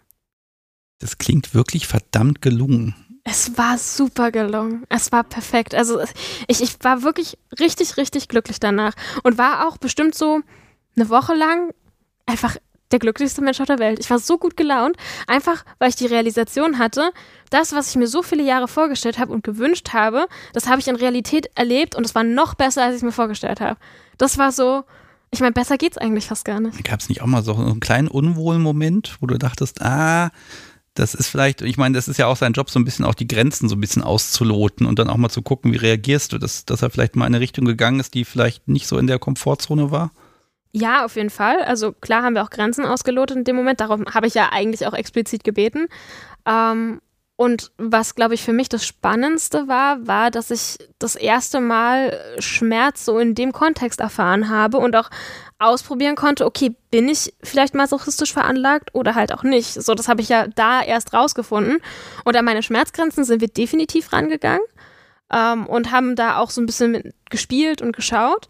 Aber es gab jetzt keinen Moment, wo ich gesagt hätte, ich habe mich unsicher gefühlt oder irgendwie negativ verletzbar ausgenutzt oder was auch immer man sich da an negativen Sachen vorstellen könnte. Also ich habe mich wirklich die gesamte Session lang wohl gefühlt, gut aufgehoben gefühlt, sicher gefühlt und wusste, okay, mir passiert hier nichts. Du überbetonst das ja schon beinahe. Ich, ich glaube dir das einfach. Da du das Thema Orgasmus eben ja in der Vorbereitungsmail hattest, gab es den? Äh, bei mir ja, bei meinem Herrn weiß ich tatsächlich gar nicht genau. Ob er einen hatte oder Okay, so wichtig war er dann nämlich auch wieder nicht, ne? Aber gut, muss man halt auch dazu sagen, er macht das Ganze ja professionell und halt auch mehrere Sessions an einem Tag. Ich glaube nicht, dass man da so einen Orgasmus bei ihm dann auch als Grundvoraussetzung für eine Session nehmen sollte. Das wäre, glaube ich, sehr anstrengend. Ja, das ist ja sein Problem, ne? ähm, ich mag noch mal so ein bisschen aus dem Nähkästchen plaudern. Ich habe auch schon andere Vorgespräche mit Menschen geführt, die zu einer Dominar gehen. Mhm. Ähm, zur Aufnahme ist es, wie das Publikum weiß, ja so nie gekommen. Aber von der Erzählung her ist das nicht unähnlich. Wirklich dieses, ich habe mich da wohlgefühlt. Es gibt manchmal so dieses Herzflattern, ne, das war um Gottes Willen.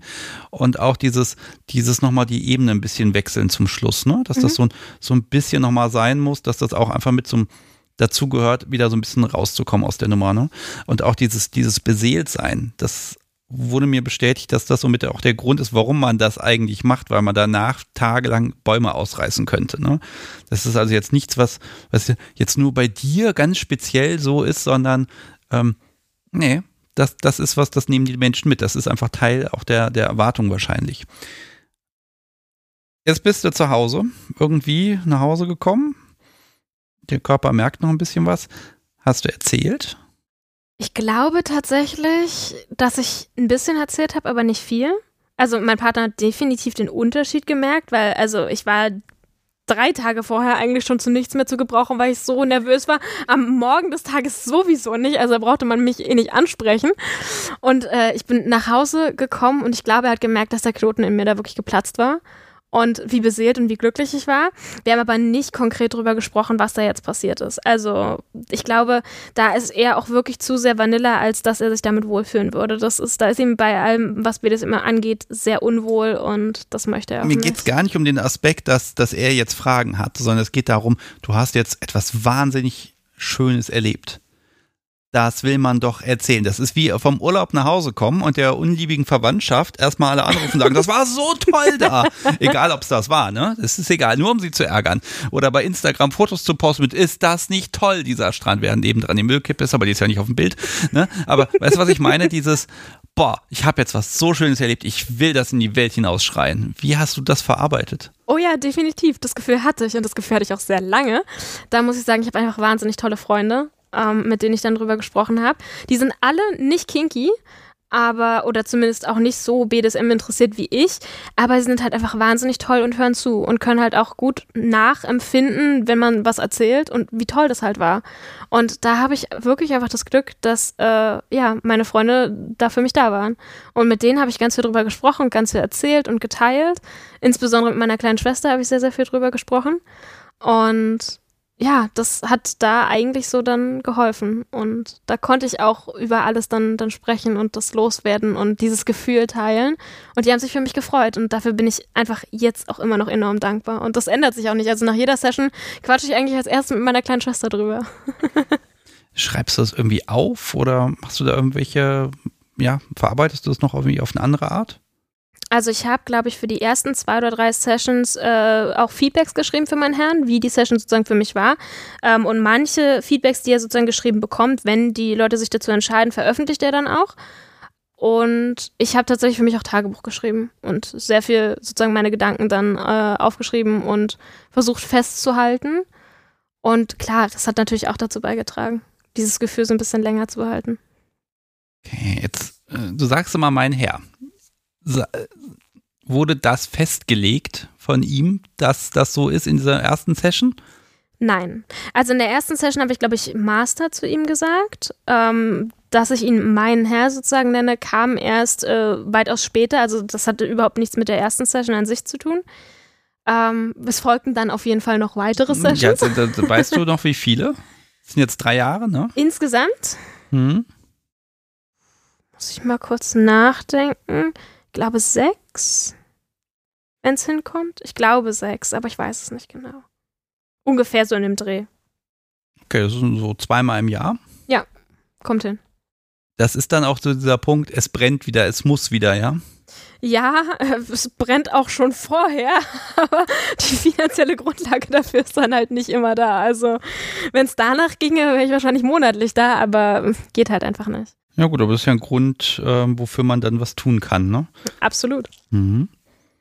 Okay, die, die zweite Session, wie lange hat es gedauert bis dahin? Ungefähr ein halbes Jahr, glaube ich. Also es sind meistens so sechs Monate plus minus ein, zwei, je nachdem, wie es zeitlich, terminlich passt, die so zwischen unseren Sessions vergehen. Mag ich jetzt gar nicht so im Detail dann da schauen, aber mich würde schon interessieren, was verändert sich? Beim ersten Mal ist alles neu und aufregend. Beim zweiten Mal kommt man schon rein mit einem Hey, wie geht's? Oder ist das wieder, also auch je näher man sich kennt, ne, das spricht ja nicht dagegen, dass man da auch die Position wieder findet, aber es verändert sich ein bisschen was. Oder da kommt eine Anrede dazu, mein Herr, auch mein Herr, ne, das ist ja auch nochmal so ein, so ein kleiner Besitzanspruch, zumindest in den 90 Minuten gehörst du mir. Ähm, und auch vielleicht die Kommunikation außerhalb der Sessions findet die statt? Gibt es da, wird das mehr oder ist das dann wirklich immer nur, du musst eine neue Anfrage stellen, dann geht's los? Ach, das sind wieder viel zu viele Fragen auf einmal. Äh, gucken wir erstmal, haben sich die Sessions verändert in diese, in, in den darauffolgenden Malen? Also ich glaube, die Session, die wir sozusagen als nächstes hatten, die zweite, war von der Intensität und von der Art her genauso wie die erste. Da hat sich tatsächlich nicht so viel verändert, außer dass wir uns halt ein Stück weit besser schon kannten. Er mein Körper, mich, meine Grenze schon ein bisschen mehr kannte und wir da mehr ausgelotet haben.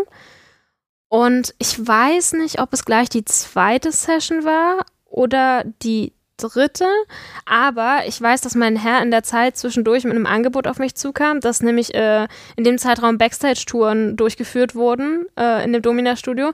Es war die Zeit der Corona-Pandemie, wo die Studios dann sehr lange geschlossen waren und äh, viele Sexarbeiter halt auch schauen mussten, wo sie finanziell bleiben. Da kam in dem Studio, haben die Kollegen dann nämlich die Idee gehabt, dass sie Backstage-Touren anbieten. Das heißt, ähm, ganz normalen Menschen einen Einblick gewähren, wie so ein Domina-Studio eigentlich funktioniert und dass sie da mal reinschnuppern können, so Tag der offenen Tür ähnlich praktisch. Und äh, in dem Zusammenhang hat mein Herr bei mir angefragt, äh, dass er gerne eine Sklavin im Käfig hätte und ob ich nicht Ausstellungsobjekt sein möchte auf einer dieser Backstage-Touren. Und da habe ich dann nämlich gesagt, total gerne. Also würde ich auf jeden Fall machen wollen. Dann äh, hatten wir eine Session und im Anschluss war ich dann praktisch da noch so im Käfig und habe da eine Stunde rumgestanden, während die Leute da durchs Studio gelaufen sind, um das Ganze so ein bisschen lebendiger zu gestalten. Das ist sehr clever, weil dann bist du nämlich schon fertig beseelt. Richtig, genau. Ne? Und dann ist auch so eine Stunde im Käfig kein Problem und alle Menschen, die da mal zum Gucken kommen, die sehen dann so, oh ja, die sieht aber glücklich aus. Ne? Genau. Ne? Glücklicher als sie sein sollte hinter den Gittern, aber okay. ne? also, das ist eventuell, das überlege ich gerade, wenn man irgendwelche Berichte oder irgendwas sieht, ne? Das ist vielleicht für, für Menschen, die BDSM jetzt nicht kennen, immer so, so ein bisschen merkwürdig, so dieses, die sehen immer in der Situation unpassend happy aus, die Menschen. ja. ne? Eventuell ist es das, dass alles, alle Personen, die man gesehen hat, dass sie vorher schon mal irgendwie viel Spaß hatten, dass sie gerade eher am Fliegen sind und dann sieht das wirklich ein bisschen schräg aus. Hm. Ja, ungefähr okay. so war das auch. Okay, also das war eine Einladung. Session plus Ausstellungsobjekt sein. Und aber das ist ja dann auch schon so eine kleine Auszeichnung. Da habe ich mich auch wahnsinnig geehrt gefühlt. Also, als ich das Angebot bekommen habe, musste ich wirklich auch erstmal zweimal gucken, ob ich richtig gelesen habe. Und habe da eigentlich auch gar nicht großartig lange nachgedacht, sondern gleich zugesagt, weil ich mir die Chance auf jeden Fall nicht entgehen lassen wollte und ähm, war und bin auch immer noch sehr, sehr dankbar dafür. Ich glaube, das haben wir zweimal insgesamt gemacht. Bei einer Backstage-Tour, ähm, ja, muss ich leider auch einen Fehler meinerseits eingestehen, äh, war ich wieder so nervös, dass ich morgens nichts gegessen habe. Im Endeffekt äh, bin ich meinem Herrn dann in die Arme gekippt und ohnmächtig geworden vor den Leuten, die da waren. Ist mir bis heute wahnsinnig unangenehm. Hat er mich ganz lieb aufgefangen, hingelegt, mir erstmal zwei Traubenzuckerstückchen reingehauen und ein bisschen Wasser. Und danach war mein Kreislauf dann auch wieder da. Habe ich die Ansage bekommen, dass ich vor unseren Sessions zu essen habe. Ansonsten gibt es nämlich richtig Ärger. Und seitdem funktioniert es auch. Ich meine, das mit dem Essen ist vorher immer noch schwierig, weil das Kribbeln im Bauch halt da ist. Aber ja, aus so einer Anekdote einer dieser Touren. Und es hat richtig viel Spaß gemacht. Da habe ich dann auch so bemerkt, dass ich äh, potenziell auch so ein bisschen so in die exhibitionistische Richtung gehe, dass ich das halt doch spannend finde. Und was eigentlich sehr lustig war, waren die Leute weil die halt wirklich reingekommen sind, ach ja und hallo und haben sich dann umgeguckt. Die waren total offen und freundlich, fanden das größtenteils auch überhaupt nicht befremdlich oder so. Haben mir dann Fragen gestellt, wie das so für mich ist, weil ich ja dann auch Klemmerchen an gewissen Körperteilen befestigt hatte und so. Und es war einfach voll die positive Erfahrung. Und äh, zum Abschluss dieser Backstage-Touren haben wir uns dann meistens draußen äh, in dem Garten, wo auch die SM-Zwerge stehen, äh, hingesetzt und irgendwie noch eine Tasse Tee oder ein Getränk halt miteinander getrunken und noch ein paar Fragen beantwortet und so. Und ähm, die SexarbeiterInnen haben dann halt noch ein paar Anekdoten erzählt, so aus ihrem Arbeitsalltag. Und es war einfach ein richtig schönes Event. Es hat total Spaß gemacht, da zu sein. Hatten die anderen auch ähm, ja, Ausstellungsobjekte da? Oder warst du dann da wirklich die einzige Dadurch, dass äh, es während der Corona-Zeit war, waren, glaube ich, auch immer nur zwei oder drei SexarbeiterInnen da, die halt äh, so praktisch dort waren, weil es ja dann auch gewisse Regelungen und Beschränkungen gab damals. Ähm, auch mit Maske und so weiter musste alles äh, gemacht werden. Ähm, aber nein, in der Regel war immer nur ein Ausstellungsobjekt da. Soweit ich aber recht informiert bin, war ich nicht die Einzige. Also es gab auch noch andere Backstage-Touren mit anderen Leuten dann halt dort. Ich hatte halt nur das Privileg, bei zweien zu Gast zu sein. Was mir aber gerade einfällt, bevor ich Ausstellungsobjekt geworden bin, bin ich selber zu einer Backstage-Tour gegangen. Das ist nämlich noch so der Schritt dazwischen von, ich hatte die Sessions mit meinem Herrn und ich bin selber dort auf der Backstage-Tour gewesen, weil ich habe nämlich gesehen, dass halt Werbung dafür gemacht wurde und dachte mir so, ach ja, das könnte ich mir halt auch vorstellen. Und äh, ich meine, ich hatte es ja einmal von innen gesehen, aber ich fand die Idee trotzdem toll und wollte da mal dran teilnehmen. Hab mir wieder eine Freundin geschnappt, die, mit der ich auch schon auf der Venus war, und bin mit ihr dorthin marschiert. Die wollte nämlich auch mal einen Blick so hinter die Kulissen werfen und äh, hatte meinem Herrn halt nicht Bescheid gegeben, weil, also damals hatten wir halt kaum Kontakt, so kam mir irgendwie auch nicht angemessen vor und bin dann da einfach aufgetaucht. Und dann haben wir die Backstage-Tour mitgemacht und wir haben uns gesehen, unsere Blicke haben sich auch getroffen. Er wirkte etwas überrascht, dass ich da war, hat aber auch gar nicht groß was gesagt. Und im Nachhinein, als die Tour dann so ziemlich vorbei war, kam er dann zu mir und meinte so, ja, du, äh, ich habe dich jetzt nicht direkt angesprochen, ich wusste nicht, ist es okay, ist es vielleicht unangenehm oder so. Und dann meinte ich so, nee, nee, ist schon vollkommen in Ordnung. Dann waren wir wieder in dem Studiozimmer, wo wir sozusagen unsere erste Session drin hatten. Hat er alles vorgestellt, äh, die ganzen Gegenstände, die es dort gibt, die man verwenden kann, was man alles machen kann und wie und so weiter, hat erzählt. Kam dann irgendwie zu dem Käfig und äh, hat dann so in die Runde gefragt, na, gibt's hier jemanden, der in, in, in, den Käfig rein möchte? Und ich mich gleich gemeldet, war so, ich, ich würde gern. Hat er mich in den Käfig da reingestellt, hat den Käfig zugemacht, hat er mit den anderen irgendwie noch so weiter erzählt. Ich stand da die ganze Zeit glücklich in dem Käfig vor mich hingrinsend. Dann kam er noch zu mir, hat so durch die Gitterstäbe geguckt und meinte so zu mir so, eigentlich müsste ich dich mal hier als Ausstellungsstück bei so einer Backstage-Tour nehmen, oder? Und ich habe zurückgeguckt und gegrinst und war so, ja, bitte. Und danach kam nämlich das Angebot. Okay. Jetzt hast du gerade in so einem Nebensatz erwähnt, damals hatten wir nicht so viel Kontakt, das erschien mir nicht angemessen. Richtig. Wie viel Kontakt habt ihr denn heute miteinander? Tatsächlich weitaus mehr, ähm, aber auch einfach aus dem Grund, weil ich zwischendurch immer noch ein paar kleine Aufgaben für ihn erfüllen darf und meistens kommunizieren wir dann halt darüber. Also er hat jetzt zum Beispiel letztens seine Website überarbeitet, weil es mal lange nötig war und da durfte ich dann einige Sachen für ihn erledigen und ein bisschen aushelfen. Und dann habe ich halt deswegen mal angefragt, da eine Frage gestellt, wie soll ich das machen und so weiter. Das heißt, dadurch haben wir jetzt einfach schon ein bisschen mehr Kontakt, dass ich so kleine Aufgaben für ihn erfüllen darf. Das war aber nicht von Anfang an der Fall. Also das ist natürlich jetzt eine ganz fiese Sache, ne? An sich zu sagen, naja, komm, ich, da ist sie ja auch noch nützlich, ne? Dann ist halt Kontakt die Währung an der Stelle so ein bisschen. Also, weißt du, was ich meine? Wirkt, ja, ich, ich weiß schon, was ich du kann, meinst. Ich kann das total nachvollziehen. Auf der einen Seite, auf der anderen Seite denke ich mir aber auch so, boah, es ist ein fairer Tausch, wenn sich alle Beteiligten darüber einig sind. Aber es ist, erscheint mir dann doch, ja, ich weiß nicht, ungewöhnlich. Also ich hätte damit jetzt nicht gerechnet. Ich hätte jetzt wirklich diese Distanz zwischen den Sessions hätte ich jetzt mehr erwartet. Auch wenn ich irgendwoher weiß, dass das gar nicht so ist oder nicht so sein muss. Also ich glaube, das ist auch so einer der Gründe, ähm, warum es mit meinem Herrn so gut funktioniert. Und da unterscheidet er sich wahrscheinlich auch von vielen anderen, die solche Dienstleistungen anbieten. Er lässt seine Klienten in der Regel sehr nah an sich ran. Also äh, man hat dann auch Kontakt außerhalb mit ihm und es ist halt nicht dieses Distanzierte von, man sieht sich halt nur zu den Sessions, dann geht die Tür zu und dann hört man halt nichts voneinander, so lange bis man die Tür wieder aufmacht und ins Studio reinkommt. Ähm, und ich weiß nicht, ja, bei uns hat es im Endeffekt, wir waren, glaube ich, auf einer Wellenlänge. Das hat er ziemlich schnell gemerkt, ich halt auch. Und ich bin einfach dankbar dafür, für jede Aufgabe, die ich für ihn erfüllen darf, weil einfach auch aus dem Grund, dadurch, dass ich es mir halt nicht so oft leisten kann, fühle ich mich meinem Sub-Ich und auch ihm ein Stück weit näher, wenn ich kleine Aufgaben für ihn erfüllen darf. Und das ist einfach super schön, weil ich habe ansonsten im Alltag überhaupt keine Anknüpfungspunkte daran. So beim Partner kann ich das nicht machen.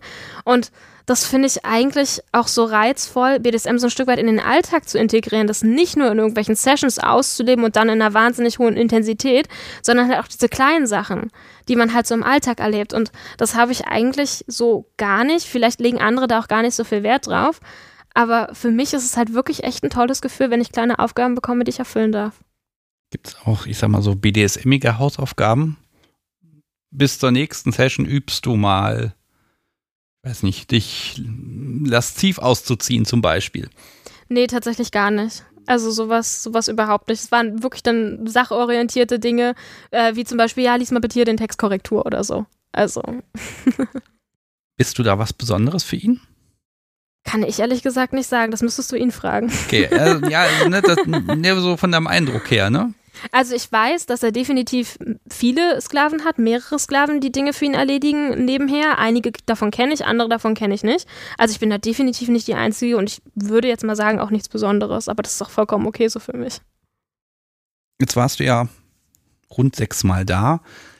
Und das steigert sich ja schon so ein bisschen. Gibt es etwas, was du, was du erleben dürftest, wo du ganz am Anfang gesagt hättest, auf gar keinen Fall? Oder hat er dich auf, auf Dinge gestoßen, ähm, ja, die für dich noch unvorstellbar waren? Hm, muss ich mal gerade kurz drüber nachdenken, aber ich glaube tatsächlich nicht. Also ich war mir meiner Vorlieben relativ bewusst, dadurch, dass ich halt auch sehr viel gelesen habe, mich damit befasst habe und so. So viel Neues ist da für mich eigentlich nicht entstanden. Was ich halt am attraktivsten finde, was mir am meisten Spaß macht, ist halt wirklich dieses Machtgefälle, also Dominanz und Submission. So äh, Masochismus spielt für mich auch eine kleine Rolle. Also so Schmerz so als Verstärker der Situation macht halt definitiv Spaß. Aber also ich bin keine reine Masochistin. Ja, also, die Drohung braucht ja auch ein genau. gewisses Gewicht und wenn es keine Konsequenzen gibt, ne, dann, dann, schwächt das ja auch die Dominanz im Zweifel mal. Eben. Hm? Also das gehört schon dazu. Was ich tatsächlich in einer zukünftigen Session vielleicht mal ausprobieren wollen würde oder was eine Sache ist, die ich mir vorstellen könnte ähm, und noch nie gemacht habe, ist Petplay. Ich finde Petplay super interessant und sehr, sehr spannend aber habe mich bisher irgendwie noch nie so richtig rangewagt. Also äh, ich, welches ich, Tier darf es denn sein? Ein Kätzchen. Ein Kätzchen. also ich habe äh, ein, ein, paar Katzenohren tatsächlich schon zu Hause, äh, trage die auch sehr sehr gerne und fühle mich damit auch sehr wohl. Aber so richtig das in eine Session zu integrieren, habe ich bisher noch nicht gemacht. Und das könnte ich mir für die Zukunft vielleicht vorstellen. Aber damit habe ich halt wie gesagt null Erfahrung, auch noch nicht viel drüber gelesen oder gehört von. Dementsprechend bin ich da noch etwas vorsichtiger. Weiß mit. er das? Äh, ich glaube, ja, wir haben schon mal so im Ansatz drüber gesprochen, aber wir haben noch nie so irgendwie was ausprobiert in der Hinsicht. Ich sag mal so, ich bin mir sehr, sehr, sehr sicher, dass er sich die Zeit nehmen wird und das hier jetzt anhören wird. Danach das denke ich auch. bekomme ich wieder irgendeinen netten Kommentar. Grüße übrigens. Okay, also Kätzchen steht auf der Liste. Ja. Was, was fasziniert denn? Guck mal, du hast jetzt mal die Gelegenheit, in aller Ruhe auszubreiten, wofür sonst gar nicht so viel Gesprächszeit da ist um einfach zu gucken, ähm, ja, was ist denn spannend? Warum Kätzchen? Was macht so ein Kätzchen und was macht das Herrchen im Zweifel? Oder kannst du auch sagen, Herrchen. Sehr schön. Passt. ne? ähm, du kannst den Herrn verniedlichen und es passt zum Kontext. Auch spannend. Ähm, nein, aber was, was wäre so, ja, was, was sind so die Reizpunkte? Äh, Im Moment denke ich gerade an die, an die Milch aus dem Napf. Ja, also könnte ich mir auf jeden Fall vorstellen. Ich glaube, was für mich so reizvoll wäre, ich bin normalerweise eigentlich eine eher zurückhaltende Person und jemand, der es versucht, äh, möglichst allen recht zu machen. Und Katzen sind da ja nicht so. Also Katzen machen eigentlich das, was sie in dem Moment denken und Katzen scheuen halt auch nicht davor zurück, irgendwie mal, weiß ich nicht, zuzubeißen oder zu krallen oder zu fauchen, wenn sie keine Lust haben. Und ich glaube, was mich daran so sehr reizt, ist, dass es eigentlich ich normalerweise gar nicht so bin und da die Möglichkeit hätte, das in einem freien Raum ohne wirklich, ich sag mal, soziale Konsequenzen, wie man es aus der Gesellschaft kennt, auszuleben. Also so dieses frei sein davon, das könnte ich mir sehr gut vorstellen. Ich bin ein sehr anschmiegsamer Mensch. Und Katzen sind halt auch so standardmäßig, wenn die dir dann um die Beine streichen, sich dann vor dir hinlegen, den Kopf an dir reiben. So, das sind halt so Aspekte, mit denen kann ich mich richtig gut identifizieren. Ich stelle mir gerade vor, wie er seine Website überarbeitet und das Kätzchen unterm Schreibtisch sich an ihm rumschmiegt. Ja, richtig. Und er nicht sagen kann, lies mal Korrektur, weil das Kätzchen, das wird höchstens auf der Tastatur rumtanzen und Richtig. alles löschen.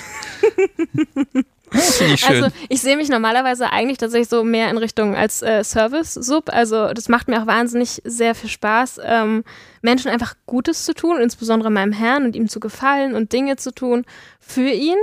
Aber andersherum, also ich gehe nicht in Richtung Brad oder so, aber ich wäre halt manchmal schon gern so dieses süße, freche Kätzchen, was auch einfach mal so seinen Willen durchsetzt. Also so, so ein bisschen, ja okay, also und, diese, und, ja okay, so ein kleines bisschen Revolution oder Aufbegehren. aber auf eine ganz niedliche, verspielte Weise, weil eine Katze, also einer Katze kann ja keiner böse sein, weißt du? Ach, kann man nicht.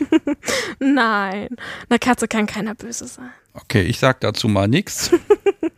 Ah, wechseln wir mal ein bisschen das Thema. Ich mag immer so ein bisschen Richtung äh, Dinge gehen. Ich weiß, es gibt Dinge der Woche Das stimmt. und das erste, ich weiß, es gibt drei, Ja. ähm, würde ich gerne mal hier in diese Sendung mit einbauen. Ich habe keine Ahnung, was es ist, wie immer. Was ist es denn? Zeig doch mal her. Also, ich habe drei Sachen mitgebracht. Ich fange mal mit dem für mich schönsten und wichtigsten an und reiche es dir mal. Oh. Ich Das- habe ein Halsband in der Hand. Richtig. Und zwar, oh. Also, Okay, ich beschreibe es mal für die werte Zuhörerschaft. Ich, ich, pass auf, ich beschreibe es ein, so. erst einmal selbst und dann kannst du es nochmal in schön beschreiben. Mhm. Okay, es ist also ein Halsband vorne V-förmig mit O-Ring. Hinten ist ein Schloss dran und seit zwei Sekunden hängt an dem Schloss auch kein Schlüssel mehr. es ist also abschließbar. Es sieht auch schon ein bisschen getragen und benutzt aus. Und eventuell wurde da auch mal dran rumgezerrt. Kann das sein? Also getragen und benutzt auf jeden Fall. Es wird regelmäßig benutzt. So, und dann auf dem Schloss ist eingraviert, Eigentum von Dominus Berlin steht da. Eingraviert Richtig. auf dem Schloss. Und du besitzt auch tatsächlich den Schlüssel. So. Ich besitze einen Schlüssel. Ah. Okay, und das ist so ein, das ist wirklich, das ist ein schönes Halsband, das ist doch relativ robust. Es ist sehr schön verziert mit so, mit so ein bisschen Spitzenmuster und ach ja, ach schön. Und es ist eben abschließbar. Richtig. Wie kommst du dazu? Dieses Halsband stammt aus der Hand von jemandem, den du wahrscheinlich sogar kennst.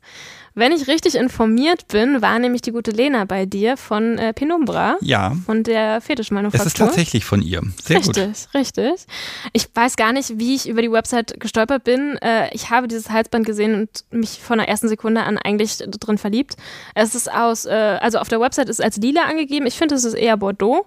Bordeauxfarbenes Leder mit schwarzer Spitze überzogen und innen mit ganz weichem Leder gefüttert und vorne diesen silbernen Ohrring dran. Und ähm, ja, ich, ich habe es gesehen, ich wollte es haben. Es ist maßgeschneidert und es ist perfekt. Und ich bin wahnsinnig glücklich damit. Also ich, ich könnte mir kein schöneres erstes Halsband vorstellen. Das hast du also angeschafft. Ja, ja, ja, auf jeden Fall. Und das Schloss hinten dran äh, ist tatsächlich von Blackstyle und äh, graviert, damit halt auch die Be- Besitzverhältnisse klar sind. Okay, das hast du gemacht und dann hast du es einfach beim nächsten Mal mit hingebracht. Nein, ich habe es meinem Herrn feierlich überreicht. Okay. Ja, das ist ja auch so ein bisschen die Frage, inwieweit ähm, du dann auch vorpreschst und sagst, hier, ich habe hier mir was ausgedacht, hier bitteschön, arbeite damit. Hm? Ähm, nein, es ist wirklich wunderschön und ich kann mir auch wirklich vorstellen, dass du es damit Hingabe trägst. So, und jetzt habe ich dann doch den Schlüssel nochmal bekommen. Ha. So, da steht auch ein kleines Schildchen dran, Halsband steht dran. Richtig. Ich mach's mal auf. So, aber ich mag mir diesen Verschluss nochmal genauer ansehen. Äh, der Verschluss ist eigentlich für das Halsband auch so nicht unbedingt gängig. Also ich hatte da extra bei Penumbra angefragt, ob man das halt auch abschließbar machen kann. Und äh, das haben die mir dann so praktisch angefertigt. Normalerweise ist es aber einfach nur eine ganz normale Schnalle, die man halt auf und zu machen kann. Ich wollte aber unbedingt ein abschließbares haben, weil ich den Wert dahinter einfach irgendwie schön finde. Und zu dem Schloss gibt es tatsächlich zwei Schlüssel. Einen habe ich und einen hat mein Herr. Und ähm, den Schlüssel habe ich natürlich einfach aus dem Grund, damit ich es halt auch zu Hause, wenn ich zum Beispiel Aufgaben erfülle, ähm, tragen kann und dann auch wieder abmachen kann, ohne ihn jedes Mal belästigen zu müssen. Okay, aber da haben wir doch jetzt auch diesen, diesen, diesen Benefit, in, wie das in den Alltag übergeht. Ne? Also nicht nur, du kommst glücklich nach Hause und bist für ein paar Tage und Wochen beseelt, sondern wenn der Herr ruft, dann bist du verfügbar. Richtig. Dann, Oh, dann, macht, dann, dann ist das schön. Das macht dir Spaß. Und ganz ehrlich, äh, das ist ja auch eben dieser Zauber von BDSM. Ne? Ja. Und ne, jetzt ist da auch dieses, dieses Halsband. Trägst du es manchmal auch einfach mal so? Ja, habe ich auch schon gemacht. Vor allem dann, wenn es ja schon ein bisschen länger her ist, dass ich meinen Herrn vermisse. Okay. Was, was für ein Gefühl gibt dir das? Ein tolles Gefühl. Ein Gefühl von Stärke und Selbstsicherheit. Und von Verbindung zu meinem Herrn. Hast du schon mal draußen getragen? Ja. Läufst dann durch die Stadt mit dem Schloss dran? Äh, kommt drauf an, wenn ich zum Beispiel in der Bahn unterwegs bin, trage ich meistens ein Halstuch oder einen Schal oder einen Rollkragenpullover, damit man es halt nicht so unbedingt sehen kann. Die Front an sich ist, glaube ich, auch gar nicht so das Problem. Das Schloss wäre halt eher so das, was sehr auffällig ist. Ähm, ich habe es aber tatsächlich auch schon komplett ungeschützt sozusagen äh, in der Öffentlichkeit getragen, ja. Okay, also ja, dieser Hunger nach mehr, ne? Das ist total schön. Ich werde gleich von diesem Halsband ein, ein Bild machen und Mhm. danach wird die Lena mich wahrscheinlich anschreiben und sagen, Sebastian, wie kannst du so fürchterliche Bilder von meinen tollen Sachen machen? Das gehört zum Konzept. Ich Nein, aber mal es ist ein wunderschönes Halsband. definitiv. Und Also, falls jemand von Penumbra äh, zuhört, ich möchte auf jeden Fall die passenden Hand- und Fußfesseln noch dazu haben. Also da werde ich mich auf jeden Fall in Zukunft wieder an euch wenden. ja, Lena wäre tätig, ne? Also, oder, wobei, wenn, der Dominus könnte natürlich bei Penumbra anfragen, die würde wissen, was es da gäbe und Maße und so weiter und dann hätte er es plötzlich für dich da. ne? Also theoretisch ist genug Wissen verfügbar äh, und genug Netzwerk außenrum, dass dieser Wunsch in Erfüllung gehen könnte, ohne dass du was dafür beitragen musst. Winkst du gerade mit dem Zaunfall? Nein, das ist doch kein Zaunfall. Das ist schon ein, das ist schon ein ausgewachsener Strommast. So. Möchtest du die anderen Dinge der Woche auch gleich sehen? Ach komm, wenn, wenn du schon so lieb fragst, na gerne doch. Dann suche ich mal das zweite heraus. So, jetzt kommt Ich hier eine es mal Plastiktüte. vorsichtig aus der Tüte heraus. Das habe ich Oh. nämlich geschützt transportiert. Das ist das Bitte bringt mich auch zu meiner nächsten Frage eigentlich. Wund ah, wunderbar. Und zwar ist das Passt eine, doch. eine Latex-Maske in weiß. in weiß, genau. Wobei es ist so ein Creme-Weiß. Es war mal weiß. Oh, Wei- Weißes? Latex verblasst leider oder vergilbt leider sehr schnell. Okay, aber dann zwar so eine so ein Nee, es ist nicht Hannibal Lecter, doch so ein bisschen. doch in einem der Filme war es, glaube ich mal, so mit so mit so Löchern drin. Ne? Also die Maske geht hier über die Nase, vermute ich. Mhm. Und dann, dann sieht man, also von Mund und Nase sieht man im Prinzip nur noch diese, diese 20 kleinen Löcher. Und die Maske ist wirklich, das ist ein Stück äh, Latex und das wird dann einfach hinten zugeknüpft. Genau, mit Druckknöpfen. Also es ist im Endeffekt, es bedeckt halt die untere Hälfte des, des Gesichts und kann am Hinterkopf und im Nacken dann fixiert werden mit den Druckknöpfen. Und äh, passend dazu in derselben Farbe habe ich tatsächlich auch einen Anzug und äh, Handschuh und ein Halsband und eine Leine.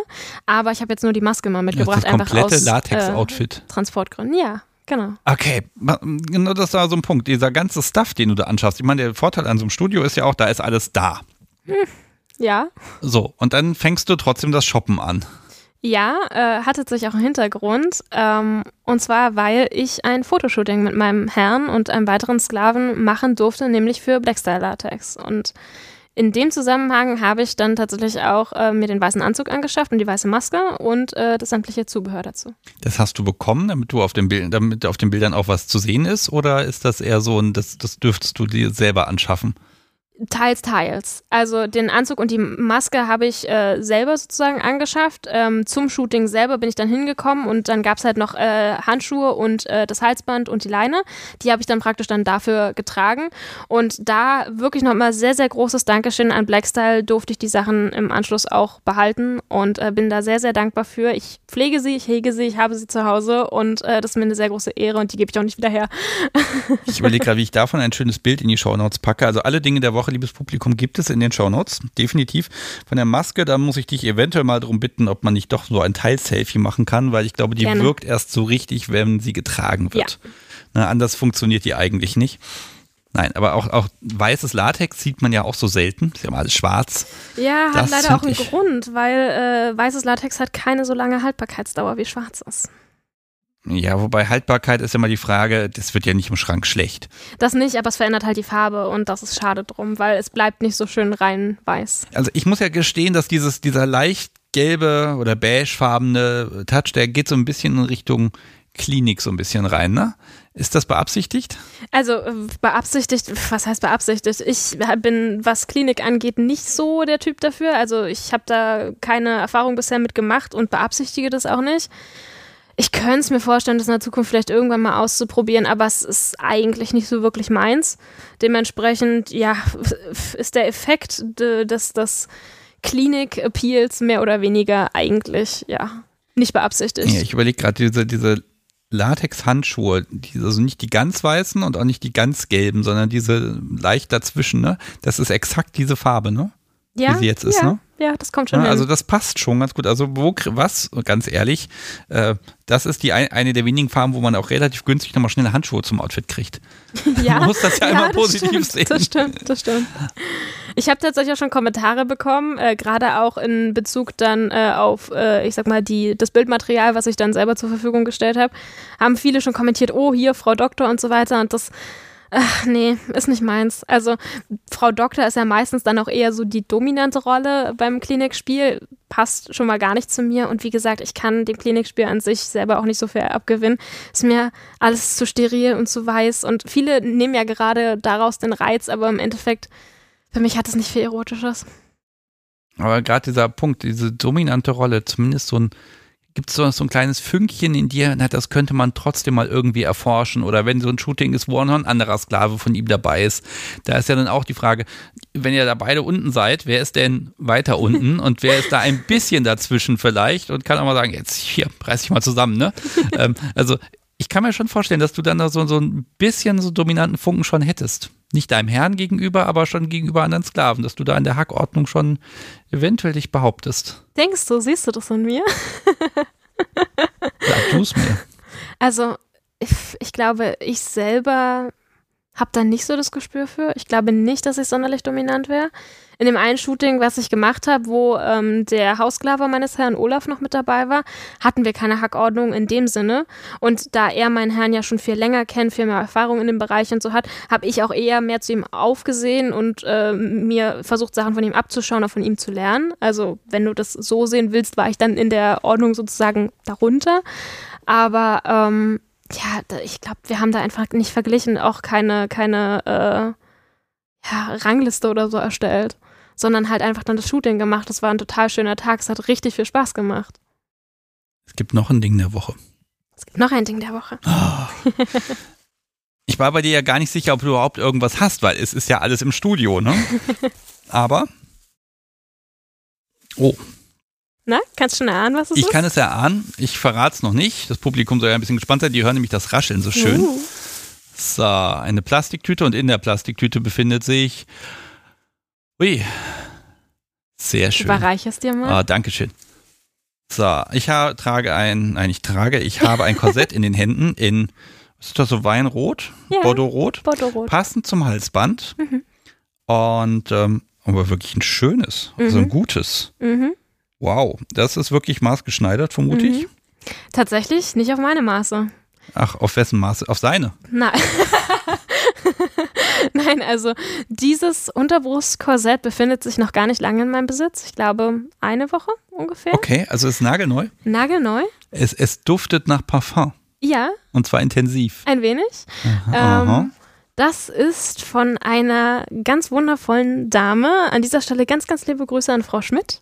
Die hat mir nicht nur dieses Korsett, sondern sehr viele Korsetts aus ihrer Sammlung vermacht, aus ihrer Jugend und ähm, hat praktisch eine würdige Nachfolgerin dafür gesucht, die diese Korsetts weiter in Ehren halten und tragen darf.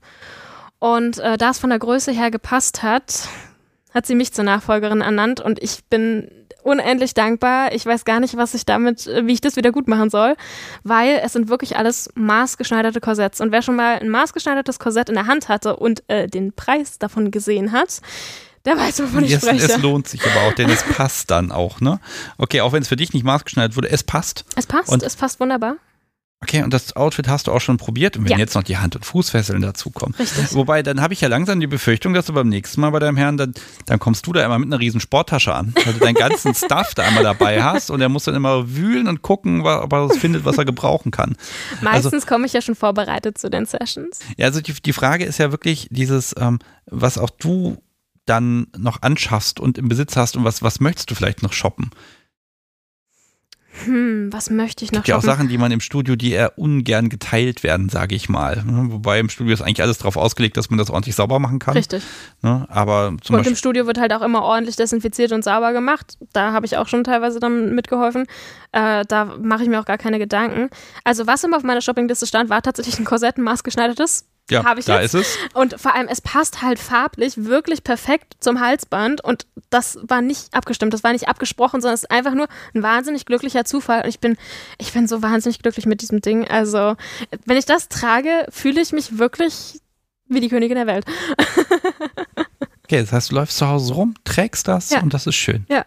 Und die trage ich tatsächlich, die Korsetts trage ich auch häufiger, auch wenn ich einfach so einkaufen gehe, weil ich mich einfach richtig toll daran fühle. Das ist vielleicht so ein Punkt. Das ist ja alles ein bisschen begrenzt. Gut, ich meine, BDSM als solches ist immer begrenzt. Selbst wenn man ne, einen Partner hat, ich und das Podcast, wir haben auch das Problem, dass wir manchmal wochenlang keine Zeit haben, irgendwas zu machen. Und dann fängt man ja auch an zu gucken, womit fühle ich mich wohl. Und inwieweit hilft dir das alles auch, auch der Stuff jetzt hier auch mal das Halsband anzulegen, dabei dann auch zu sagen, komm, ähm, ist nicht mehr so lang hin. Das hilft definitiv, das hilft ganz, ganz doll. Also ohne wäre es, glaube ich, schon ziemlich, ziemlich schwierig. Ähm, ich hatte, glaube ich, eine Zeitperiode, das längste, was ich praktisch zwischen zwei Sessions gegangen bin, waren, glaube ich, acht, acht Monate oder neun knapp. Und das war echt hart zwischenzeitlich. Und die, am schlimmsten ist eigentlich so der Moment, wenn man von der Session nach Hause kommt, man ist eine Woche lang beseelt und glücklich. Und der Moment danach, wenn so dieses, die Endorphine davon nachlassen und man dann so selber wieder auf den Boden der Tatsachen kommt, dass es halt vorbei ist und dass es jetzt wieder sechs Monate dauert, bis man das erleben kann. Das war teilweise schon echt hart. Und gerade so zu Anfang hatte ich da so den einen oder anderen kleinen Subdrop. Das war echt nicht so angenehm. Aber ja, also ich mache es jetzt auch schon seit drei Jahren und habe so meine Mittel und Wege gefunden. Und äh, einerseits die Sachen zu tragen hilft halt sehr, meine Gedanken niederzuschreiben, drüber zu sprechen. Und was ich für mich auch total entdeckt habe, sind Podcast-Folgen mit meinem Herrn. Er hat ja schon in einigen Podcasts mitgemacht. Und wann immer ich seine Stimme vermisse, mache ich einfach einen Podcast an, bin glücklich. Und die Folge von dir, die steht ganz oben auf der Liste. Und das hilft, einfach die Stimme zu hören. Vielleicht, vielleicht mache ich dir nochmal eine Version davon, wo ich nicht zu hören bin, wo immer nur er redet.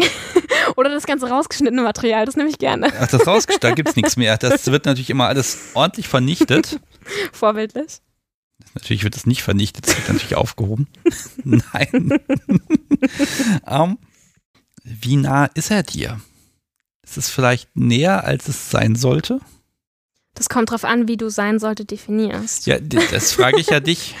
Also, es ist, sagen wir mal so, aus, aus der Perspektive ist es so, es ist nicht alles, du gehst alle sechs Monate dahin, dann ist es für ein paar Stunden toll, dann geht es dir eine Woche gut und dann ist das auch wieder weg und dann bis zum nächsten Termin, sondern häufigere Interaktion, Einladungen werden angenommen, Aufgaben werden erledigt und auch im Zweifel mal dieses, dieses, äh, ich gucke, dass ich mich damit beschäftige, um einfach die, ein bisschen was von diesem guten Gefühl spontan erleben zu können. Ne? Das ne, ist schon so ein bisschen, ich sag mal, so ganz blöde, bei, bei Jugendlichen würde man sagen, ist ein bisschen Liebeskummer. Also, und das ist vielleicht, also ist das näher als, als, als es halt für eine professionelle Beziehung dann an der Stelle sein sollte? Das kann ich ehrlich gesagt gar nicht so sehr beurteilen, weil ich nicht am professionellen Ende des Ganzen sozusagen sitze. Ich finde es natürlich ganz wunderbar, so wie es ist und äh, nehme da auch sehr viel Positives mit raus. Ich behaupte jetzt einfach mal, ähm, dass es meinem Herrn ähnlich geht. Also so spiegelt er es mir zumindest wieder, dass es für uns beide etwas sehr, sehr Positives ist. Und ja, es, also ich sag mal, solange es uns beiden gut tut und keinem weh tut, spricht ja erstmal nichts dagegen. Und ich achte trotzdem schon sehr darauf, dass er bestimmt, wie weit äh, er sozusagen geht und dass ich nichts einfordere. Weil, wie gesagt, ich bin halt nicht an dem Ende zu entscheiden, wie viel ist jetzt im professionellen Rahmen möglich und wie viel nicht. Also ich finde die Nähe zu meinem Herrn ganz, ganz wunderbar so. Ich meine auch äh, aus allem, was ich jetzt so gehört habe, zu wissen, dass er das nicht nur mit mir so hat, sondern eigentlich mit fast allen Klienten, dass er die relativ nah an sich heranlässt. Ähm, je nachdem, wie die Umstände es halt auch ermöglichen. Aber für mich ist es vollkommen in Ordnung und ich bin da sehr, sehr, sehr dankbar, dass es so ist. Ich glaube, ich mag äh, diesen Punkt nochmal aufbrechen, ne? dass, dass die Dienstleistung besteht eben nicht nur darin, 90 Minuten, Start, Stopp, sondern da gehört eben noch ein bisschen drumherum mit dazu und man, man bekommt eben auch so einen ja, einen schönen Traum nochmal gratis dazu. Jein, also ich glaube, es funktioniert schon so. Es gibt auch viele, die das so machen, so im Sinne von 90 Minuten Tür auf, Tür zu und gut ist. Aber die Frage ist halt, wie erfolgreich man damit ist und äh, inwiefern man seine Kunden, seine Klienten damit auch erreicht. Ja gut, wenn du jetzt sagen würdest, ja, Masochismus und ich brauche richtig was auf dem Hintern und dann ist gut, dann kann ich das nachvollziehen. Wenn du jetzt sagst, aber die Dominanz ist es, also auch, auch der Umgang mit der Person, ne, dann, dann ist natürlich da nochmal ein etwas anderer Anspruch auch da. Richtig. Hm.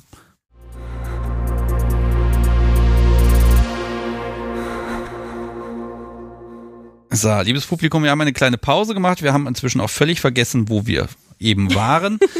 inzwischen hat Nova das Halsband auch angelegt. Sieht sehr ja. gut aus, passt. Fühlt sich auch wunderbar an. Jetzt strahlst du noch ein bisschen mehr. um, jetzt hast du ja schon mehrmals erwähnt, dass du so in der Community nicht drin bist. Nee. Ich meine, so einen Stammtisch zu besuchen, da ist man mit kinky Leuten unterwegs, kann sich austauschen. Ähm, ist das vielleicht dann zu viel BDSM in deinem Leben oder gibt es andere Gründe, wo du sagst, ah, nee, nee, lieber nicht? Woran scheitert's? Bisher ja, habe ich nie so wirklich den Schritt gewagt, nach draußen sozusagen in die Community. Einfach aus dem Grund, weil ich eher introvertiert bin und es fällt mir ein bisschen schwer, auf Menschen zuzugehen und meine Sozialbatterie ist auch nicht unbedingt die größte. Und wenn ich dann halt in solche, ja, für mich unbekannten neuen Situationen gehen muss mit potenziell vielen Menschen, die ich alle nicht kenne. Es ist halt eine ganz schön stressige Situation.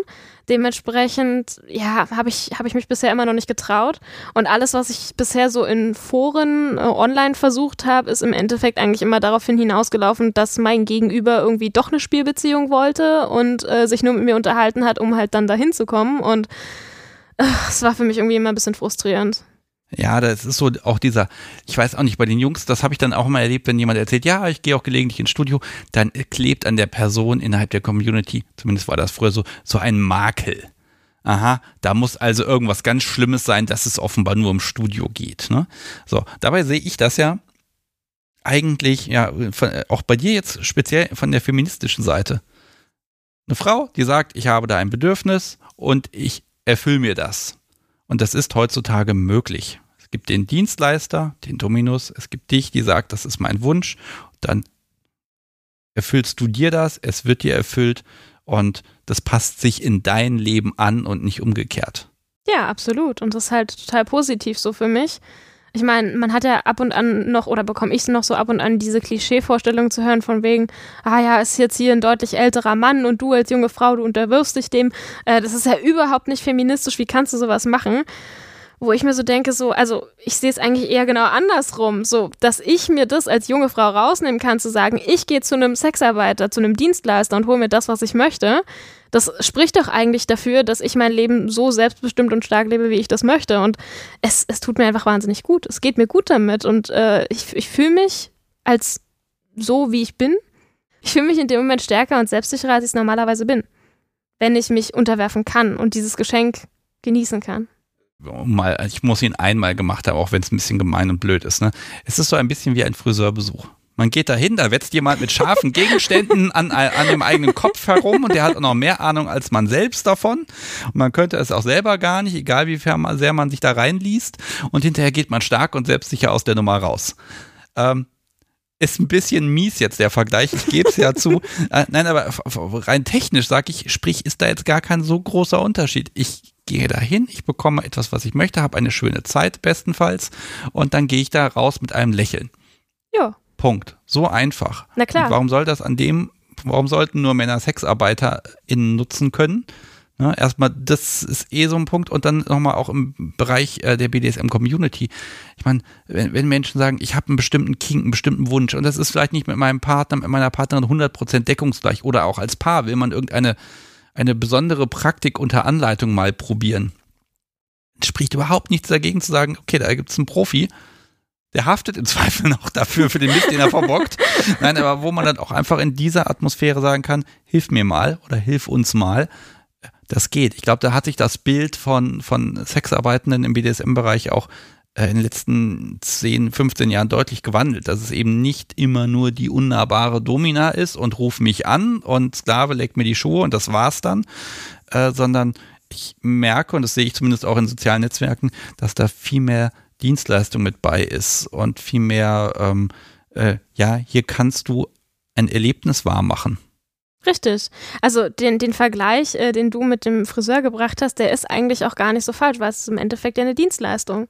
Also da kommt man ja nicht drum rum, das so zu sagen. Und ich glaube, es, ja, es hat sich auf jeden Fall gewandelt. Ähm, ich denke mal, vor 20, 30 Jahren war das definitiv noch anders.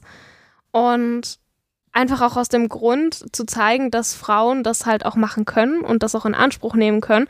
Genau aus dem Grund spreche ich ja auch drüber. Also ich glaube, ja, ich bin da in der Minderheit, aber ich fühle mich ehrlich gesagt auch gar nicht so, weil ich fühle mich da auch nicht irgendwie, weiß ich nicht, negativ behaftet, sondern das ist für mich einfach gut so, wie es ist und positiv so, wie es ist und es funktioniert auch so. Es tut mir und meiner aktuellen Situation gut und Punkt. So einfach. Ich könnte es jetzt nicht besser zusammenfassen als du. Lass mich mal doch mal über etwas sprechen, weil ich habe dich schon gesehen, bevor wir uns heute hier gesehen haben. das stimmt. Äh, liebes Publikum, ich werde es verlinken, auch wenn ich dem Sender äh, ein bisschen zwiegespalten, Sender sage ich schon, ne? Also diesem komischen Webvideo-Sendeprojekt von diesem merkwürdigen Verlag ein bisschen zwiegespalten gegenüberstehe habe ich es dennoch gesehen, weil ich habe den Link bekommen. Es gibt bei Bild TV eine Reportage über den Dominus und da hat er seine Nova dabei und da sieht man ihn spielen mit dir. Richtig. Wie kommt es denn zu sowas? Also ich muss echt zugeben, ich bin da so ein bisschen deiner Ansicht. Ich stehe dem auch ziemlich gespalten gegenüber. Aber ich habe die Möglichkeit einfach mal genutzt und ähm, als ich das Angebot bekommen habe, da mitzuwirken, gesagt, ja, okay, das mache ich. Und ähm, ich bin mit dem Ergebnis soweit eigentlich auch ziemlich zufrieden. Und es hat echt Spaß gemacht. Du hast da eine super Figur gemacht. er hat so ein bisschen verloren, weil er war natürlich gezwungen, erstmal im Studio zu zeigen, ja, hier gibt es dieses und da gibt es das und dann kann man dies machen und jenes machen. Da kann man nicht gut bei dastehen. Das hat er schon im Rahmen der Möglichkeiten des Formats wahrscheinlich gut gemacht, aber die Zielgruppe ist halt Vanilla, ne? Ja, ja, eben, eben drum. Das war ja auch das Ziel der ganzen Sache, Leute außerhalb der eigenen Blase irgendwie so ein Stück weit zu erreichen, ähm, weil das Thema ja immer noch echt kontrovers ist. Aber wie, wie, war das? Also du hast die Einladung bekommen hier, die, die haben angefragt oder da gibt es eine Möglichkeit, willst du machen, willst du vor die Kamera? Richtig. So, ähm, ist schon mal ein großer Punkt. Total. Ich wusste auch ehrlich gesagt gar nicht so richtig, worauf ich mich einlasse, als ich da Ja gesagt habe, weil ich habe ja noch nie Filmaufnahmen gemacht. Das war das allererste Mal für mich. Und ich bin da auch so ein bisschen blindlings reingestolpert, weil wie soll man sich auf was vorbereiten, wo man nicht weiß, was man erwarten soll. Und äh, im Endeffekt, die Dreharbeiten haben Spaß gemacht. Äh, das war für mich ein komplett neues Erlebnis. Ich habe sehr viel erlebt, was ich sonst, glaube ich, so nicht hätte mitmachen dürfen. Aber es war schon ein bisschen befremdlich, als ich dann da im Studio stand und auf einmal waren da so zwei, drei Leute mehr und irgendwie so eine Kamera auf dich gerichtet und ein Mikrofon und man selber dachte sich nur so, hm, okay, hoffentlich wirkt es jetzt nicht komisch nach außen hin. Aber ähm, ja, es war trotzdem auf jeden Fall eine Erfahrung. Im Nachhinein würde ich, glaube ich, so zwei, drei Sachen anders machen ähm, mir ein paar mehr Notizen vorher machen und vielleicht auch so ein bisschen mehr Wert auf Make-up legen. Also ich habe das Gefühl, ich bin ganz schön oft über meine eigenen Worte gestolpert und sah ein wenig zerzaust aus an manchen Stellen. Aber mein Gott, es, war mein, es waren meine ersten Filmaufnahmen und äh, jetzt weiß ich, was ich beim nächsten Mal besser machen kann. Äh, lass mich mal so ein paar Sachen fragen. Ich als Podcaster habe nämlich Fragen. Ich habe bisher in meinem Leben, das ist sehr, sehr lange her, mit so, so Videoteams da immer nur merkwürdige Erfahrungen gemacht das geht, glaube ich, eine halbe Stunde, das Ergebnis, ne? Eine Dreiviertelstunde. Es sind drei, drei Teile, a 15 Minuten. Okay. Äh, wie viel haben die gedreht? Also ging das den ganzen Tag oder war das innerhalb von einer Stunde erledigt? Äh, ich glaube, wir hatten zwei Drehtage, an denen ich mitgemacht habe. Ähm, es sind ja drei Teile. Ähm, einmal im Endeffekt ein Teil, der so ein bisschen auf mich zentriert ist, ein Teil, der auf äh, den Haussklaven des Dominus, also auf Olaf zentriert ist und ein Teil, bei dem wir dann bei der Foursome sind und alles ist noch so gespickt mit äh, Kommentaren von Karina Kielet-Linz, der Sexualtherapeutin, die da die Kommentare zugemacht hat und das Ganze aus professioneller psychologischer Sicht halt nochmal kommentiert. Ähm, da waren noch äh, Ausschnitte von der Butcherei Lindinger mit drin aus Berlin und äh, ja, halt Einblicke meines Herrn, also vom Dominus. Und wir hatten einen Drehtag, äh, wo wir, ich sag mal, meine Sachen alle abgedreht haben. Und dann hatten wir noch einen zweiten Drehtag, der dann auf der Forzum halt stattgefunden hat. Also als die im Endeffekt in Berlin waren. Okay, also einfach mal, um solche Reportagen mal besser einschätzen zu können, weil ich habe bei sowas noch nicht beigewohnt. Das sieht jetzt so aus, als, ah, da findet eine Session statt und die haben halt die Kamera einfach draufgehalten, mal zwischendurch und dann war das okay. Variante 1. Variante 2 ist, hier, Dominus, kannst du mal die Sklavin ein bisschen, bisschen da so auf dem Hintern versohlen, aber so, dass wir nicht zu viel sehen und dann, nee, das machen wir vielleicht nochmal, vielleicht ein bisschen anders. Also mit Regieanweisung oder wurde einfach nur die Kamera drauf gehalten? Das würde mich schon mal interessieren. Also Regieanweisung in dem Sinne gab es nicht. Okay. Das heißt, es war eigentlich so schon authentisch, wie wir das Ganze gemacht haben. Ähm, der einzige große Unterschied war halt, dass zwei oder drei Leute mehr im Raum mitstanden mit Mikrofon und Kamera. Und ja, es macht die Atmosphäre halt schon ein bisschen kaputt, weil es war auch nicht halbdunkel wie sonst, sondern alles blendend hell erleuchtet, damit man halt auch gut filmen kann. Also es war für uns beide auf jeden Fall schon eine neue Situation und ungewohnt. So, das muss man definitiv dazu sagen. Aber es gab jetzt keinen Ablaufplan, es gab keine Regieanweisung, es gab, also ich sag keine mal, das Wiederholung Dreh auch. Genau. Das Drehteam hat sich schon sehr zurückgenommen, um so wenig wie möglich zu stören. Es wurde auch nichts wiederholt oder so. Das ist alles in einem Dreh so gefilmt. Ich wusste auch nicht, was auf mich zukommt, wie in einer normalen Session sozusagen. Ähm, dementsprechend wurde es schon so authentisch wie wie möglich gehalten.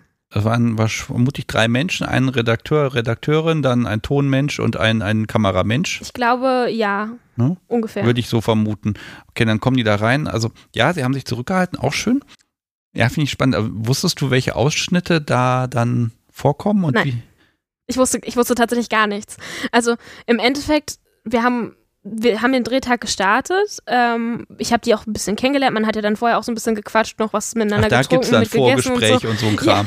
Ja. Ah. ja, ja, ja, ja. Also es war jetzt nicht, dass sie reingekommen sind, Kamera raufgehalten haben und los ging's, sondern da hat man sich vorher dann auch schon mal so ein bisschen kennengelernt, Sachen praktisch abgesprochen. Wir haben vorher auch eine ganze Weile telefoniert, um zu gucken, ob das Ganze überhaupt passt und ähm, haben dann halt privat erst bei mir sozusagen noch ein bisschen gefilmt, äh, sind dann ins Studio gefahren und haben das noch gemacht und äh, waren dann bei meinem Herrn auch noch zu Hause, haben da auch das Interview gefilmt und so weiter. Und, In ähm, seinem Zuhause? Ja. Da warst du schon mal? Ja. Okay. also für die, für die Bilddoku praktisch, weil die Interviews, die man ähm, sozusagen sieht, die, wo man sozusagen direkt in die Kamera reinspricht, die wurden bei ihm dann zu Hause gemacht. Ich bin meinem Partner auch sehr dankbar, dass wir ein paar Aufnahmen sozusagen in unserer privaten Wohnung machen durften, weil ich sag mal, er wohnt da ja auch so, da habe ich mir halt schon sein, sein Einverständnis abgeholt als die äh, Reporterin dann sozusagen bei uns ankam, hat sie dann auch gleich angesprochen, ja, willst du nicht auch in die Doku und willst du nicht was dazu sagen? Das wäre doch auch voll interessant. Er so, nee, nee, nee, nee, danke, ich möchte wirklich nicht.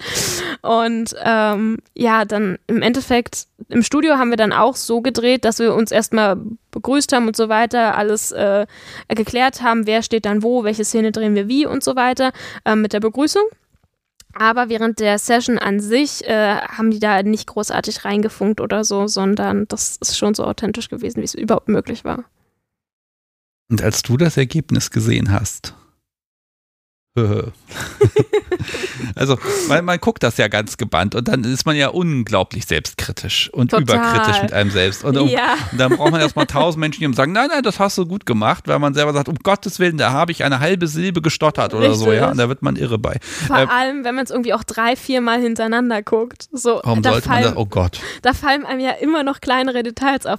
Naja, wir hatten auch so ein bisschen das Glück, dann halt reinschauen zu können, sozusagen, in die unfertigen Varianten und ähm, haben dann da nochmal so ein bisschen drüber geschaut und miteinander gesprochen und so weiter und äh, haben dann auch äh, gemeinschaftlich sozusagen alle, die an dieser Doku mitgewirkt haben, haben uns dann für einen Filmabend sozusagen getroffen, als die Doku dann raus war, haben uns das alle gemeinsam angeschaut. Also ich habe es insgesamt, glaube ich, so drei, vier Mal oder so geguckt und jedes Mal dachte ich mir so, ah Gott, da hast du wieder gestolpert, hm, da sitzen die Haare komisch oder da hast du einfach komisch geblinzelt, so nach dem Motto. Aber mein Gott, so ist es halt. Und wie gesagt, es waren meine ersten Filmaufnahmen. Ich wusste überhaupt nicht, was da auf mich zukommt. Also es hätte definitiv schlimmer laufen können. wie hast du dir gefallen? Selbstbild von dir, was da aufgenommen wurde. Bist du das? Ja, ja, das auf jeden Fall. Manchmal bin ich sogar ein bisschen zu sehr ich, als ich es mir gewünscht hätte. Also äh, ganz schön offenherzig, wo ich mir auch so dachte, so, hm, Wenn meine Eltern das sehen, whoopsie, das wird eine interessante Konversation. Haben die das gesehen? Bisher noch nicht. Oder sie haben mir gegenüber zumindest noch nichts gesagt, sagen wir so. aber in einem Podcast wurde ich schon mal erkannt. Von der Stimme her. Ja, aber nochmal dieses, dieses Selbstbild von dir. Also, das bist jetzt du. Du bist jetzt die Sklavin deines Herrn. Ja, damit fühle ich mich du, total Du wohl. siehst, wie du aussiehst, welches Bild du darstellst. Ich sag mal, ich guck mal so ein bisschen in die Zukunft. Könnte dich das erfüllen, jemandem, ja, jemandem zu gehören und zu dienen und das einfach immer zu haben? Das auf jeden Fall. Also der Aspekt gefällt mir halt total gut daran und das ist ja auch so ziemlich einer der Gründe, warum ich da halt überhaupt mitgemacht habe und warum ich gesagt habe, okay, ich, ich zeige das. Im Endeffekt sind es ja, weiß ich, wie viele Hunderttausende, wenn nicht Millionen Menschen ähm, und da muss man sich dann halt schon auch relativ sicher sein, dass man halt möchte, dass andere Leute das sehen. Also das ist auch schon vollkommen okay für mich. Da fühle ich mich auch zu 100 Prozent sicher. Mein Problem ist dann mehr so dieses ja, ich sag mal, diese typischen Schönheitskriterien, die die Gesellschaft ja im Allgemeinen hat, so da habe ich dann eher so meine Probleme von wegen so, hm, ja, sie könnte aber auch ein bisschen dünner sein. Oh nee, da sitzt das Make-up aber nicht richtig Hat das oder so. irgendwer gesagt? Nein, überhaupt nicht. Aber das ist halt so eher das Problem, was ich habe und die kritischen Stimmen, die ich höre. Das ganze BDSM-Ding, damit bin ich total fein. Da bin ich auch froh, dass es so geworden ist. Und äh, ja, damit habe ich gar kein Problem. Ja, komm noch mal, noch mal ein bisschen in die Zukunft. Also die, das, was du gesehen hast, diese Person, also du. Ja. Ne, dass das einfach stell dir mal eine Zukunft vor, aus welchen Umständen auch immer, wo du, wo du in einer, ich nenne es jetzt mal irgendwie gearteten Beziehung, wo du immer die Sub sein kannst, wo du das 24-7 erleben kannst und darfst. Also meinst du praktisch, wenn ich jetzt äh, einen Partner hätte, mit dem ich das ausleben könnte? Ich ne, nehmen wir mal einfach, ne, nehmen wir mal an, du buchst beim Dominus einen Urlaub, einen Monat und bist dort Oh. immer Sub. So, vielleicht ist das die bessere Frage. Wird es zu viel? Oder ist es eigentlich ein, ein Lebenstraum, der in Erfüllung geht? Kann ich tatsächlich so gar nicht einschätzen, weil ich es selber noch nicht erlebt habe. So rein fantasiemäßig, also ich würde es auf jeden Fall ausprobieren, ich könnte es mir vorstellen, aber ob es realistisch ist, das kann ich nicht gut einschätzen. Weil im Endeffekt kommt ja doch immer irgendwie so der Alltag und das eigentliche Leben dazwischen. Damit hat ja jeder so ein Stück weit zu kämpfen und ich glaube, so 24-7 Dinger äh, sind, äh, kommt halt drauf an, wie man es umsetzt. Da habe ich zu wenig Erfahrung mit. Ja, deshalb ja Urlaub. Ne? Der Alltag ist ausgesperrt. Also so ein Monat Urlaub als Sub, ja, also würde ich nicht Nein sagen, definitiv. Okay, also, also ne, die Frage, der Hintergrund ist so ein bisschen so der Hunger nach mehr. Der ist einfach definitiv da, ne? Hunger nach mehr, ja. Ja, schon. Aber es ist jetzt nicht so, dass es mich innerlich zerfrisst und ich drunter leide und mir denke, oh Gott, wenn ich das jetzt nicht kriege, dann, dann werde ich wahnsinnig. Sondern es ist mehr so dieses, diese, diese Bandbreite an Möglichkeiten, die man noch offen hat. Und zu wissen, dass es da noch einiges gibt, was man halt noch erleben kann. Das ist ja per se eher was, was Schönes, was Positives. Und dieser Leidensdruck von, oh Gott, ich verzehr mich so sehr danach, ich brauche das jetzt, das habe ich halt nicht mehr. Dadurch, dass ich diese Sessions mit meinem Herrn habe und es erleben kann, wenn auch vergleichsweise selten, ist es halt nicht mehr ganz so furchtbar. Also ich kann es ausleben und ich bin glücklich damit und das Ja, ist okay. ich habe so ein bisschen das Gefühl, ähm, die Sessions finden zwar selten statt, aber die Sub bist du doch eigentlich immer. Also nicht, nicht, nicht immer, immer, aber viel häufiger, als wir die Sessions haben, weil ich sag mal, es Auf kommt ja. Zuruf. Ja, also wenn, mein Herr mir zum Beispiel eine Aufgabe gibt oder so, natürlich mache ich das dann als äh, mit meinem Sub-Ich sozusagen und schlüpfe dann da in diese Rolle und in dieses Mindset rein. Also das auf jeden Fall, das findet jetzt nicht nur konkret zu den Session, Sessions sta statt. Das wäre dann halt eigentlich nur so, ich sag mal, das Physische. Das hat man dann halt nur so zu den Sessions. Das Emotionale und Psychische, das habe ich natürlich auch, wenn ich dann mein Halsband trage, Korsett anhabe, vielleicht ähm, ein, zwei kleine Aufgaben für meinen Herrn erfülle oder so, dann merke ich das natürlich auch sehr, sehr stark. Ich gehe nochmal so ein bisschen in das, in das Thema, wie nennen wir das jetzt mal, äh, Verbrauchertipps. Dieser, liebes Publikum, der Blick gerade, dir ist gerade alles aus dem Gesicht gefallen. Sehr schön. Ähm, Entschuldige bitte. Sagen wir mal so, du hast jetzt ein bisschen Erfahrung und jetzt kann ich mir ja vorstellen, das hört ja jemand und dann sagt eine Person, oh ja, also bei dem Dominus oder einem Dominus oder einer Domina, oh ja, das würde ich mal machen. Hättest du so ein paar Ratschläge für Menschen, die gerne einen Sexarbeitenden besuchen möchten, wo du sagst, das ist eine gute Idee. Oder das ist unerwartet, das wird eine Überraschung sein. Also im Endeffekt eigentlich so die Grundsätze, wenn man generell auf einen Menschen zugeht, Offenheit, Ehrlichkeit, Freundlichkeit, ähm, Respekt ist auf jeden Fall ein ganz, ganz großes Thema, wenn es so in Richtung Sexarbeit geht, weil irgendwie, ich sag mal, die Wertschätzung für den Beruf eines Sexarbeitenden in Deutschland leider noch nicht so ausgeprägt ist, wie man sich das wünschen würde und viele Menschen Sexarbeitenden halt auch mit, ich sag mal, Verachtung gegenübertreten. Geht halt aus meiner Sicht überhaupt nicht. Sexarbeit ist Arbeit und äh, das sollte man auch respektieren. Insbesondere dann, wenn man halt auch Sexarbeit in Anspruch nehmen möchte. So dementsprechend Respekt steht da bei mir an oberster Stelle. Ähm, Ansonsten, ich weiß es nicht. Es kommt, glaube ich, ganz drauf an, was man möchte und auf wen man zugeht, also mit wem man das erleben möchte. Ähm, ich würde allen nur ans Herz legen, ja, die Arbeit zu respektieren und zu wertschätzen und äh, die Menschen mit Achtung zu behandeln. Das einfach. Ja, denkt man immer so, aber ich glaube, viele Sexarbeitende können da auch andere Geschichten erzählen, wo es halt nicht so einfach war. Nova, ich habe ich hab gerade so ein bisschen das Problem, ich habe hier auf meiner Liste gerade durchgestrichen und umsortiert und dies und das und theoretisch habe ich hier noch diese unsere schönen Shorts hier stehen, wo ja. ich einfach einen Begriff hinwerfe, dann sage ich zwei, drei Sätze und das war's dann und das reicht. Ähm, das funktioniert bei dir aber gar nicht so. und also im Grunde habe ich hier, ich sag mal, ich würde das für dich heute mal umbenennen, so, so ähm, random Stuff, ja. Also okay. einfach so durcheinander gemischte Dinge und einfach mal gucken, was du dazu zu sagen hast. Äh, muss nicht lang sein oder so, aber das sind so ein paar Dinge, die mich schon interessieren würden. Ähm, ich glaube, ich fange einfach mal an mit ähm, Kuchen für den Herrn. Kuchen für den Herrn? Ja. Ich habe heute Kuchen bekommen. Zweimal. so, Schokolade und Zitrone. Darauf und da du gesagt hast, dass Kuchen immer ein gutes Gastgeschenk ist und dass du gerne Kuchen mitbringst. Ja. Und ich, er war sehr lecker, liebes Publikum. Das ist einer dieser, dieser Vorteile, wenn man hier Podcasts macht. ähm, da wäre es doch eigentlich auch sinnvoll, ins Studio einen Kuchen mitzubringen. Würde ich absolut machen, wenn mein Herr mich danach fragt, definitiv. Aber ich sag mal, zu, zu einer Session oder so habe ich bisher keinen Kuchen mitgebracht, sondern wenn dann andere kleine Geschenke. Welcher Kuchen wäre denn angemessen? Hm, also ich Was würde zu ihm passen? Zu meinem Herrn oder ja, allgemein? Ja, zu seinem Herrn. Hm. Ich würde jetzt irgendwas mit Lakritze schätzen, aber ich habe keine Ahnung, ob nee, was liebt oder hasst. Nee, Lakritze auf jeden Fall nicht. Ähm, also ist jetzt meine persönliche Einschätzung. Ich weiß, dass er sehr gerne Champagner trinkt. Es gibt so Champagner-Cremetorten. Das könnte ich mir potenziell vorstellen. Habe ich aber selber noch nie gemacht. Ansonsten finde ich eigentlich so ein guter Schokokuchen geht immer. Und den kann man ja auch so ein bisschen dann noch aufpeppen mit einem schönen Frosting, irgendwie so einer Creme obendrauf oder irgendeiner Füllung. Das könnte ich mir auf jeden Fall vorstellen, aber über Kuchen haben wir tatsächlich noch nie gesprochen. Da kann er mir ja vielleicht mal Bescheid geben, wenn er das hier hört, was für einen Kuchen er haben möchte. Ich, ich bin gespannt. Okay, dann nehmen wir mal ein, eine düstere Zukunftsdystopie. Der Dominus geht in Rente. Autsch.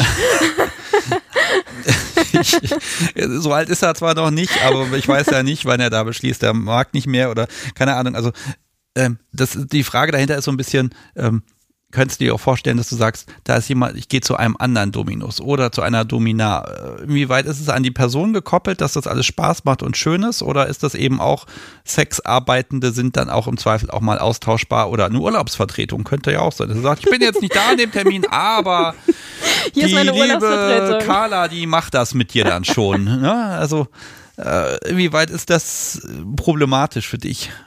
Das also für mich sehr, sehr viel auch mit emotionaler Verbindung und Vertrauen zu tun hat, dass ich halt in die gewisse Person haben muss. Wäre jetzt so eine Urlaubsvertretung für eine Woche oder so, glaube ich, nicht so geeignet. Also ich glaube, da könnte ich nicht so gut dran anknüpfen. Im Endeffekt bin ich sehr, sehr froh, dass mein Herr gesagt hat, äh, er macht seinen Job noch äh, einige Jahre lang und äh, kann sich das auch in zehn Jahren noch gut vorstellen. Ähm, bin ich sehr erleichtert drüber. Ansonsten sollte er wirklich mal in Rente gehen und sagen, er macht das Ganze nicht mehr, würde ich mich wahrscheinlich auf jeden Fall dann nach jemand anderem umgucken ähm, und müsste den ganzen Prozess im Endeffekt eigentlich von vorne wieder starten. Also mich zu informieren, wen gibt es dann noch, was bietet der an, ist das in meiner Nähe, passt das und dann halt das Vertrauen aufzubauen. Aber also aktuell äh, kann ich mir das überhaupt nicht vorstellen, mit irgendwem anders ähm, BDSM zu betreiben und jemand anderem meinen Herrn oder meine Herrin zu nennen, weil ich bin die Sub meines Herrn und äh, ich bin sein Eigentum und das ist gut so und das möchte ich auch nicht ändern. Okay. Sex mit dem Herrn. das lasse ich mal unkommentiert. Mhm. Okay, dann kommentiere ich das jetzt einfach. Nein, mache ich nicht. Ähm, könntest du dir vorstellen, zum Beispiel als Sub, als Sklavin selbst Sexarbeiterin zu sein? Habe ich tatsächlich schon mal drüber nachgedacht. Aber ach, ist für mich ein schwieriges Thema, einfach aus dem Grund, weil es sehr stigmatisiert ist. Ich weiß nicht, wie mein Umfeld so unbedingt darauf reagieren würde. Und für mich ist der Sicherheitsaspekt halt auch sehr, sehr groß, weil ähm, als dominanter Part, wenn man sozusagen Sexarbeit anbietet, ist es aus meiner Sicht ein bisschen leichter, weil man hat ja in jedem Moment so im Endeffekt die Kontrolle und hat seinen Klienten ja in der unterwürfigen oder potenziell sogar gefesselten, fixierten Position vor sich wenn ich das professionell anbieten würde als Sub und dann irgendwie da so fröhlich gefesselt liege und mein Klient dann äh, festlegen würde, er hält sich jetzt nicht an unsere Absprachen, könnte ich ja nicht viel ausrichten. Also da wäre meine Angst dann irgendwie ausgenutzt zu werden, bisschen größer. Okay, wir nehmen mal das Szenario, der Herr ist dabei und das ist halt eine Session, wo sich jemand Sklavin und Herr wünscht. Meinst du also sozusagen drei Menschen im Raum? Drei Menschen im Raum. Äh, wenn es jetzt zum Beispiel mit meinem Herrn wäre, also mit jemandem, den ich vertraue, den ich kenne, könnte ich mir das potenziell sogar vorstellen. Aber also, es ist jetzt nicht, dass ich da konkrete Pläne für die Zukunft oder so habe, aber für mich spricht erstmal nichts dagegen. Mein vorletzter Punkt ist, wärst du in der Lage und welche Folgen hätte das, wenn du auf das jetzt alles verzichten müsstest? Aus welchem Grund auch immer, dein Partner sagt, nee, das ist, geht mir zu weit, zu viel oder du musst vielleicht in eine andere Stadt umziehen, weil der Job da ruft oder in ein anderes Land vielleicht sogar. Auf jeden Fall, so wie es jetzt ist, das geht nicht weiter. Was, was passiert? Würdest du, wärst du willens, auf BDSM wieder zu verzichten? Und wärst du in der Lage überhaupt? Tatsächlich ist eine super schwierige Frage. Ich glaube, wenn ich ganz ehrlich sein muss, nein, ich wäre nicht in der Lage, darauf zu verzichten. Das ist so, jetzt, wo man einmal so den Geschmack davon gekostet hat, wäre es sehr, sehr schwer davon abzulassen, einfach weil ich jetzt weiß, wie schön es sein kann und wie erfüllend und wie positiv. Sollte mein Partner tatsächlich sagen, äh, er möchte nicht, dass ich weiterhin Kontakt zu meinem Herrn habe, würde ich den Kontakt sofort abbrechen, weil die Beziehung zu meinem Partner hat Priorität und ähm, da stehe ich auch dazu, das sage ich ihm und da stehe ich auch dahinter. Ich kann allerdings nicht einschätzen, wie lange ich das ohne BDSM durchhalten würde, weil das haben wir zu Beginn unserer Beziehung gehabt. Das waren circa zwei Jahre komplett ohne und gegen Ende hin war das schon echt eine Qual für mich. Und ich würde es ihm zuliebe versuchen und tun, aber wie gesagt, ich kann nicht sagen, wie erfolgreich ich dabei wäre. Ja, es ist auch jetzt ein bisschen gemein, aber diese Was wäre, wenn der schlimmste Fall eintritt, Fragen zu stellen. Ne? Mhm. Ähm, da geht es mir auch so ein bisschen fürs Publikum drum zu gucken, so dieses, wie weit priorisiert sich das? Wenn ich den Schritt gehe, kann ich wieder zurück oder so, ne? Was ist da emotional dahinter? Das ist alles gar nicht so einfach, aber das müssen die Menschen vielleicht auch einfach dann selber im Zweifel herausfinden das ist einfach so. Äh, Gucke ich doch mal zum Schluss nochmal irgendwie nach was Positivem. was, was für Dinge möchtest du gerne noch im Bereich BDSM erleben? Und zwar heute, morgen, in fünf Jahren, in zehn, in zwanzig, in dreißig, es ist egal. Ähm, wo sagst du, boah, das ist noch so auf meiner Bucketlist, das muss ich in diesem Leben nochmal hingekriegt haben. Das wäre so, bam, das Wahnsinnsding. Also gut, das erste auf der Liste haben wir ja schon, darüber haben wir schon gesprochen, das ist Petplay. Das möchte ich auf jeden Fall nochmal ausprobieren. Ähm, was noch so auf meiner Bucketlist steht, wäre auf jeden Fall eine Session mit zwei dominanten Personen. Das können zwei Herren sein, das kann mein Herr und äh, noch eine Domina sein, aber das würde ich sehr gerne erleben. Und was ich persönlich sehr, sehr spannend und faszinierend finde, aber noch keine richtigen Erfahrungen mitgemacht habe, ist äh, CNC, also Consensual Non-Consent. Ähm, Finde ich persönlich sehr, sehr spannend, aber ist halt doch schon, ich sag mal, ein höherer Schwierigkeitsgrad in Anführungsstrichen, was so Kink und BDSM angeht. Und da habe ich mich bisher noch nicht rangewagt. Also, als hätten wir das abgesprochen, ne? Das da leite ich ja gleich über zur Live-Sendung Nummer 117, die übrigens, die ich übermorgen aufnehmen werde. Also, das ist dann, liebes Publikum, die letzte, die am 25.05. aufgenommen werden wurde, oh, das ist mal schwierig, von der Zukunft zu reden, die fürs Publikum Vergangenheit ist. Da geht es nämlich genau um CNC, also Consensual, Non-Consensual, das ist das Thema. Da bin ich gespannt, da werde ich auch ähm, ein bisschen provoziert haben am Anfang mit, ist das nicht eigentlich der Bereich, wo es erst richtig echtes BDSM ist? ich bin sehr gespannt, was da passieren wird. Also wahrscheinlich hat das Publikum das eh schon alles gehört, aber wenn nicht, dann hört euch die Live-Folge nochmal an zu dem Thema. Klingt sehr spannend. Da bin ich auf jeden Fall sehr äh, gespannt, was dabei rauskommt. Ja, im Zweifel kannst du anrufen und dann von diesem Gespräch hier erzählen und damit alle endgültig verwirren. Wenn dann immer von der Zukunft in der Vergangenheit gesprochen wird und umgekehrt. Oh Gott, das Also da müssten wir uns nochmal vorbereiten drauf. auf die ganzen Zukunft und Vergangen Vergangenheitswochen. Ah, ja, im Zweifel, ne, das Publikum, im Zweifel, ganz ehrlich, ich blick selber nicht mehr durch. Das, das glaube ich auch. Was okay. erscheint wann und so weiter. Also es ist kompliziert. Nova, ähm, ein, ein wunder, wunderschönes Gespräch. Natürlich wie immer ein bisschen länger als erwartet.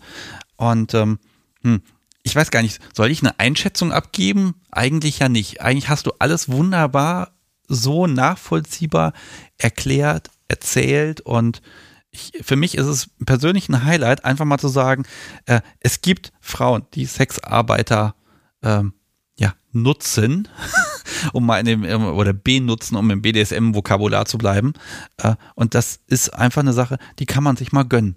Und das ist schön, das kann Spaß machen. Und ähm, äh, alle meine Provokation im Sinne von, das ist ja in Klammern nur eine Dienstleistung oder das ist ja alles nicht echt und bla und sowieso. Ich habe gehofft, dass du mir ein, mit ein bisschen Nachsicht äh, auf diese ganzen Sachen antworten kannst. Das hast du. Und ich sehe hier eine, eine glückliche Person, die ein, einen Weg gefunden hat, sich ja ihrer, ihrer Sehnsucht nachzugehen. Und ähm, du trägst das Halsband, du hast hier einfach ein bisschen Stuff mitliegen und du fühlst dich offenbar einfach wohl und das ist eine schöne Sache und die ist geregelt und sie funktioniert auch mit deiner Beziehung zusammen. Du kannst Erfahrungen machen und im Endeffekt ähm, geht es beim BDSM ja darum, dass wir uns hinterher das ja wohlfühlen, dass wir was Schönes erleben. Und auch das ist ein Weg, der funktioniert. Und äh, ich finde es toll, dass du hier darüber sprechen konntest, dass du berichtet hast. Ja, ich hoffe, dass wir das heute ein bisschen entstigmatisieren konnten. Das würde mich auf jeden Fall auch sehr, sehr freuen. Also es ist definitiv ein Weg, er funktioniert sehr gut so für mich. Für alle, die da potenziell schon mal drüber nachgedacht haben, hier ist ein Beispiel, wie es funktionieren kann das ist, heißt nicht, dass es für alle funktioniert oder dass alle diesen Weg irgendwie wählen müssen, aber es ist auf jeden Fall eine Option. Und wenn ich vielleicht jemandem irgendwie damit ans Herz legen könnte, das auszuprobieren, dann habe ich mein Ziel erreicht. Es war auf jeden Fall sehr, sehr schön. Vielen, vielen Dank für die Einladung, dass ich hier sein durfte und mit dir darüber sprechen. Und ich hoffe, ich konnte manch einem Zuhörer ein bisschen Einblick in mein Leben gewähren und ja, hoffe, dass die Folge Spaß gemacht hat. ja, das Leben und BDSM sind bunt und ja, vielen, vielen Dank. Komm gut nach Hause. Das wird mit der Bahn ja wieder ein, ein Spaß werden, ja, aber äh, es wird schon irgendwie, wirst du schon ankommen. Und äh, nein, also vielen Dank. Grüß den Herrn von mir. Das mache ich. Er hat seine Sache offenbar so gut gemacht, äh, dass du heute hier bist und nur Positives zu berichten hast. ich sollte ihm vielleicht auch nochmal eine, eine, diese, diese Folge in Rechnung stellen. Das ist ja eine schamlose Werbung. Äh, ich kann schon mal sagen, ich habe dafür heute nichts bekommen und er auch nicht. Äh, ich auch und, nicht. Und aber was ich ihm, er wird das ja hier sicher hören, äh, empfehlen werde, ist, dass er ein, ein bisschen äh. Ich möchte ihm hiermit empfehlen, dass er für diesen Einsatz, den du heute hier geleistet hast und den ganzen Tag da warst, dass er dir vielleicht einen kleinen äh, Bonus zukommen lässt in irgendeiner Form. ist mir egal was, ich muss es auch nicht wissen, aber ich finde, das gehört einfach dazu. Er hat dich immerhin in diese Lage gebracht und gesagt, hier, die Nova, die könnte ja und hier bist du. ich danke dir. Vielen, vielen Dank für deine Zeit. Mach's gut. Bis dann. Tschüss. Tschüss.